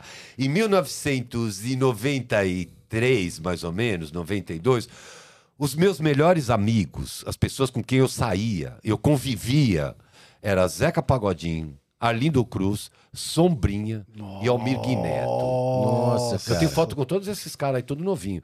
Eram os meus amigos. Então, o que acontecia dentro daqueles quartos de hotel, eu Nossa. nunca vou contar, eu só vou contar depois que eu morrer. Aí eu escrevo, porque aí vai me Se processar. você não quiser escrever, se você não quiser escrever, a gente faz um podcast secreto aqui Secreto e solta na só hora. divulga depois. Mano, divulga no cara. dia do teu velório. Meu, só no meu Você, valor. você for- você vai ser cremado ou não? Vou ser cremado, que aí eu já crema. vou, eu vou. Eu, quero ser cremado, quero também. doar tudo. Eu também. Doar tudo, menos o pênis que eu vou deixar em casa. pra quê? Ah, falei pra ela, coloca uma mola dentro, põe dentro do vidro. Álcool, O bip, não, o não pode ser cremado. Não, o que ele já bebeu na vida vai pegar Ah, fogo verdade, sete dias. Não, mas pelo que ele contou aqui, Vai não- explodir. o, o dele não vai caber no. Vai caber aquele vidro de, de Ah, é. aspargo. É, não, aquele de azeitona de 500 gramas. Ah, aí, aí, ó, pô. O meu pode É. ser a- aqueles de papinha de nenê morto, cara. Vai- No álcool, aquilo vai fazer assim, ó. Cabe dentro daquele potinho. Cabe no potinho de Kinder Ovo, aquele que vê o brinquedinho no Kinder O, o Ovo. bebê da bolinha vai fazer o chaveirinho. Se, se agora já não tá. Calcule morto. Como é que te acha nas redes sociais? Arroba Bip Bip Divulgador no Instagram e Marcos Antônio, Marco Antônio Bip Bip no Facebook. Marco Antônio, existe o Marco Existe. Antônio nas redes Existe o Marco sociais. Antônio. Da onde você jogaria tuas cinzas? Aonde? Ah, eu acho que eu jogaria eh, em Trindade, numa praia que eu gosto, do Rio de Janeiro. E eu gosto de- eu gostaria de ir pra lá. Ou então pra São Tomé das Letras. É, no meio da bom. cachoeira ali, pá. Eu acho que ali eu ia, ia morrer bem. Porra, meu, nós Pô. vamos fazer mais um programa Pô, aqui. obrigado, a tá- Cara, você. brigadão, brigadão. você Pô, Irã, nós temos a mesma Cara. idade, Sim, obrigado. mas a Que- experiência que você tem de vida aí no- entre os artistas é maravilhoso. Eu acredito que muitos artistas acompanharam o nosso podcast hoje para te ver. Pô, com e certeza. muitos vão Com te procurar. certeza. Ah, com certeza. Né? Pô, Nessa nova geração que tá aí, com certeza vai te procurar. Sim. E eu me atualizei, você- viu, cara? Eu me atualizei mesmo. É, Hoje é o eu- que eu ia falar. Hoje eu tô bem atualizado na, na internet, eu não tô. Eu, eu consegui passar e me atualizar. Muitos ficaram, né? Uhum. É. E eu, Porra, eu não é à toa que você tá aí até Eu hoje. tenho que agradecer ao Pô. Cacá Bloase, que é o cara que é o, o, o cara distribuidor digital do Livinho, dos funk, que ele me abriu o olho, como funciona o mercado hoje. Aí eu enxerguei o mercado, falei, puta, é isso mesmo. E o mais legal de tudo é que onde a gente passa Uhum. nesse meio artístico, você é muito bem falado. Ah, o pessoal gosta. É, nossa, e lá entre o nosso. Eu vejo quando você entra no. Porra, quando, você é o mais quando conhecido do- no dos SBT, produtores musicais, é você. É todo mundo. Vem, vem atrás de você, vem É abraçar. porque e- assim, eu, eu, eu nunca levo problema. Os problemas nossos a gente tem Aliás, que você deixar só em leva a solução para muitos Isso, artistas, né? então. E esses artistas novos que estão assistindo aí, procure o Sim, que graças vão a E uma coisa que meu você falou pra mim aqui an- antes da gente entrar. Você é o cara que também sabe contar as histórias. Sim, Não é? exatamente. Porque não adianta você viver tudo isso e não saber passar. É, as pessoas Porra, têm história, é um mas não sabem narrador. contar, é. Puta, Nossa, um muito Eu gosto de storyteller. contar. Eu que gosto. legal. Eu tenho muita história assim que eu vou contando. Eu gosto de contar, porque me faz lembrar, né? A gente gosta de viver um passado que foi legal. Eu faria tudo de novo do mesmo jeito. Eu não mudaria nada. Que legal, cara. Eu já falo assim, eu não, eu não fiquei rico, né? Não, não, não tenho casa própria, não tenho nada no meu nome. Mas o que eu tava falando pro Bexiga é o seguinte, cara, eu tenho uma filha de 7 anos e eu tenho 63. Quando a minha filha tiver 20, que ela vai ter um, vai casar com 30, vai ter um filho, eu já morri. Não, 80, Ô, bom, tá bom, louco? 80, vai. Mas o meu neto talvez não me conheça, porque não vai ter tempo. Hoje, é que nem eu falo, o meu dinheiro está na internet. Porque eu vou deixar pro, a minha herança para os meus netos ir lá e ver, pô, Sim, meu sim. avô, olha, meu avô era mó louco. Eu acho que eu vou meu avô, conhecer É meu- verdade, meu seu neto, seu neto assistindo esse podcast Esse aqui, fala, ouvindo porra, olha essas meu, histórias. meu avô, que legal, Porra, cara. é um- Porque eu não tenho foto do meu avô, não tenho nada dos meus avós. Eles morreram, eu não tenho nada. É, eu meu também pai não, morreu, eu não tenho nada. É, eu cara. não tenho nada assim. Eu, eu fico feliz que o meu neto já é formado em direito. Caramba, vai. O meu neto É. tá com 5 anos. Caramba, Pô, que legal. fazer- Eu já surfei com meu anos, neto. É, eu comecei cedo. Que legal, bexiga. Você é novo pra caramba. louco. É bacana isso, né? Porra, Eu- eu mas já- ele vai ver isso aqui também, é muito Vai. louco, muito Eu fico louco. feliz com isso, Porra. porque eu, eu não sei se porque ele tá noivo, né? Talvez eu veja. Ele já tá bisavô, noivo. Tá? Caraca, Eu coisa já de surfei, moleque. já ando de moto com o Neto, jo- já joguei videogame. Tem um outro menorzinho, né? Que é o Diogo. Que legal, E o Gabriel também. Então é legal isso, né? Você Pô. participar, né? Com o teu. O Sim. meu neto é maior que eu, né? Puta, que grandão. legal, cara. Te chama É de avô, muito, le- fala. É, é muito legal. Mano. Eu, quando eu virei avô, eu não dormia à noite. É. Porque eu ficava imaginando ele entrando assim, daí eu me olhava no espelho. Eu- não tinha isso aqui, né? Que agora É. eu tenho coisa de vô mesmo. e eu era mais lisinho aqui. Nossa, nem É, parece. Eu ia até operar, mas daí eu falei, vou ficar parecendo Trump. Já imaginou? Não, Melhor não. Ficar a Rosana. Não, eu. eu com A Rosana, uma Não, deusa. tu calcula eu com plástica, puxado aqui, careca e com oxiúlios. Aquela coceirinha.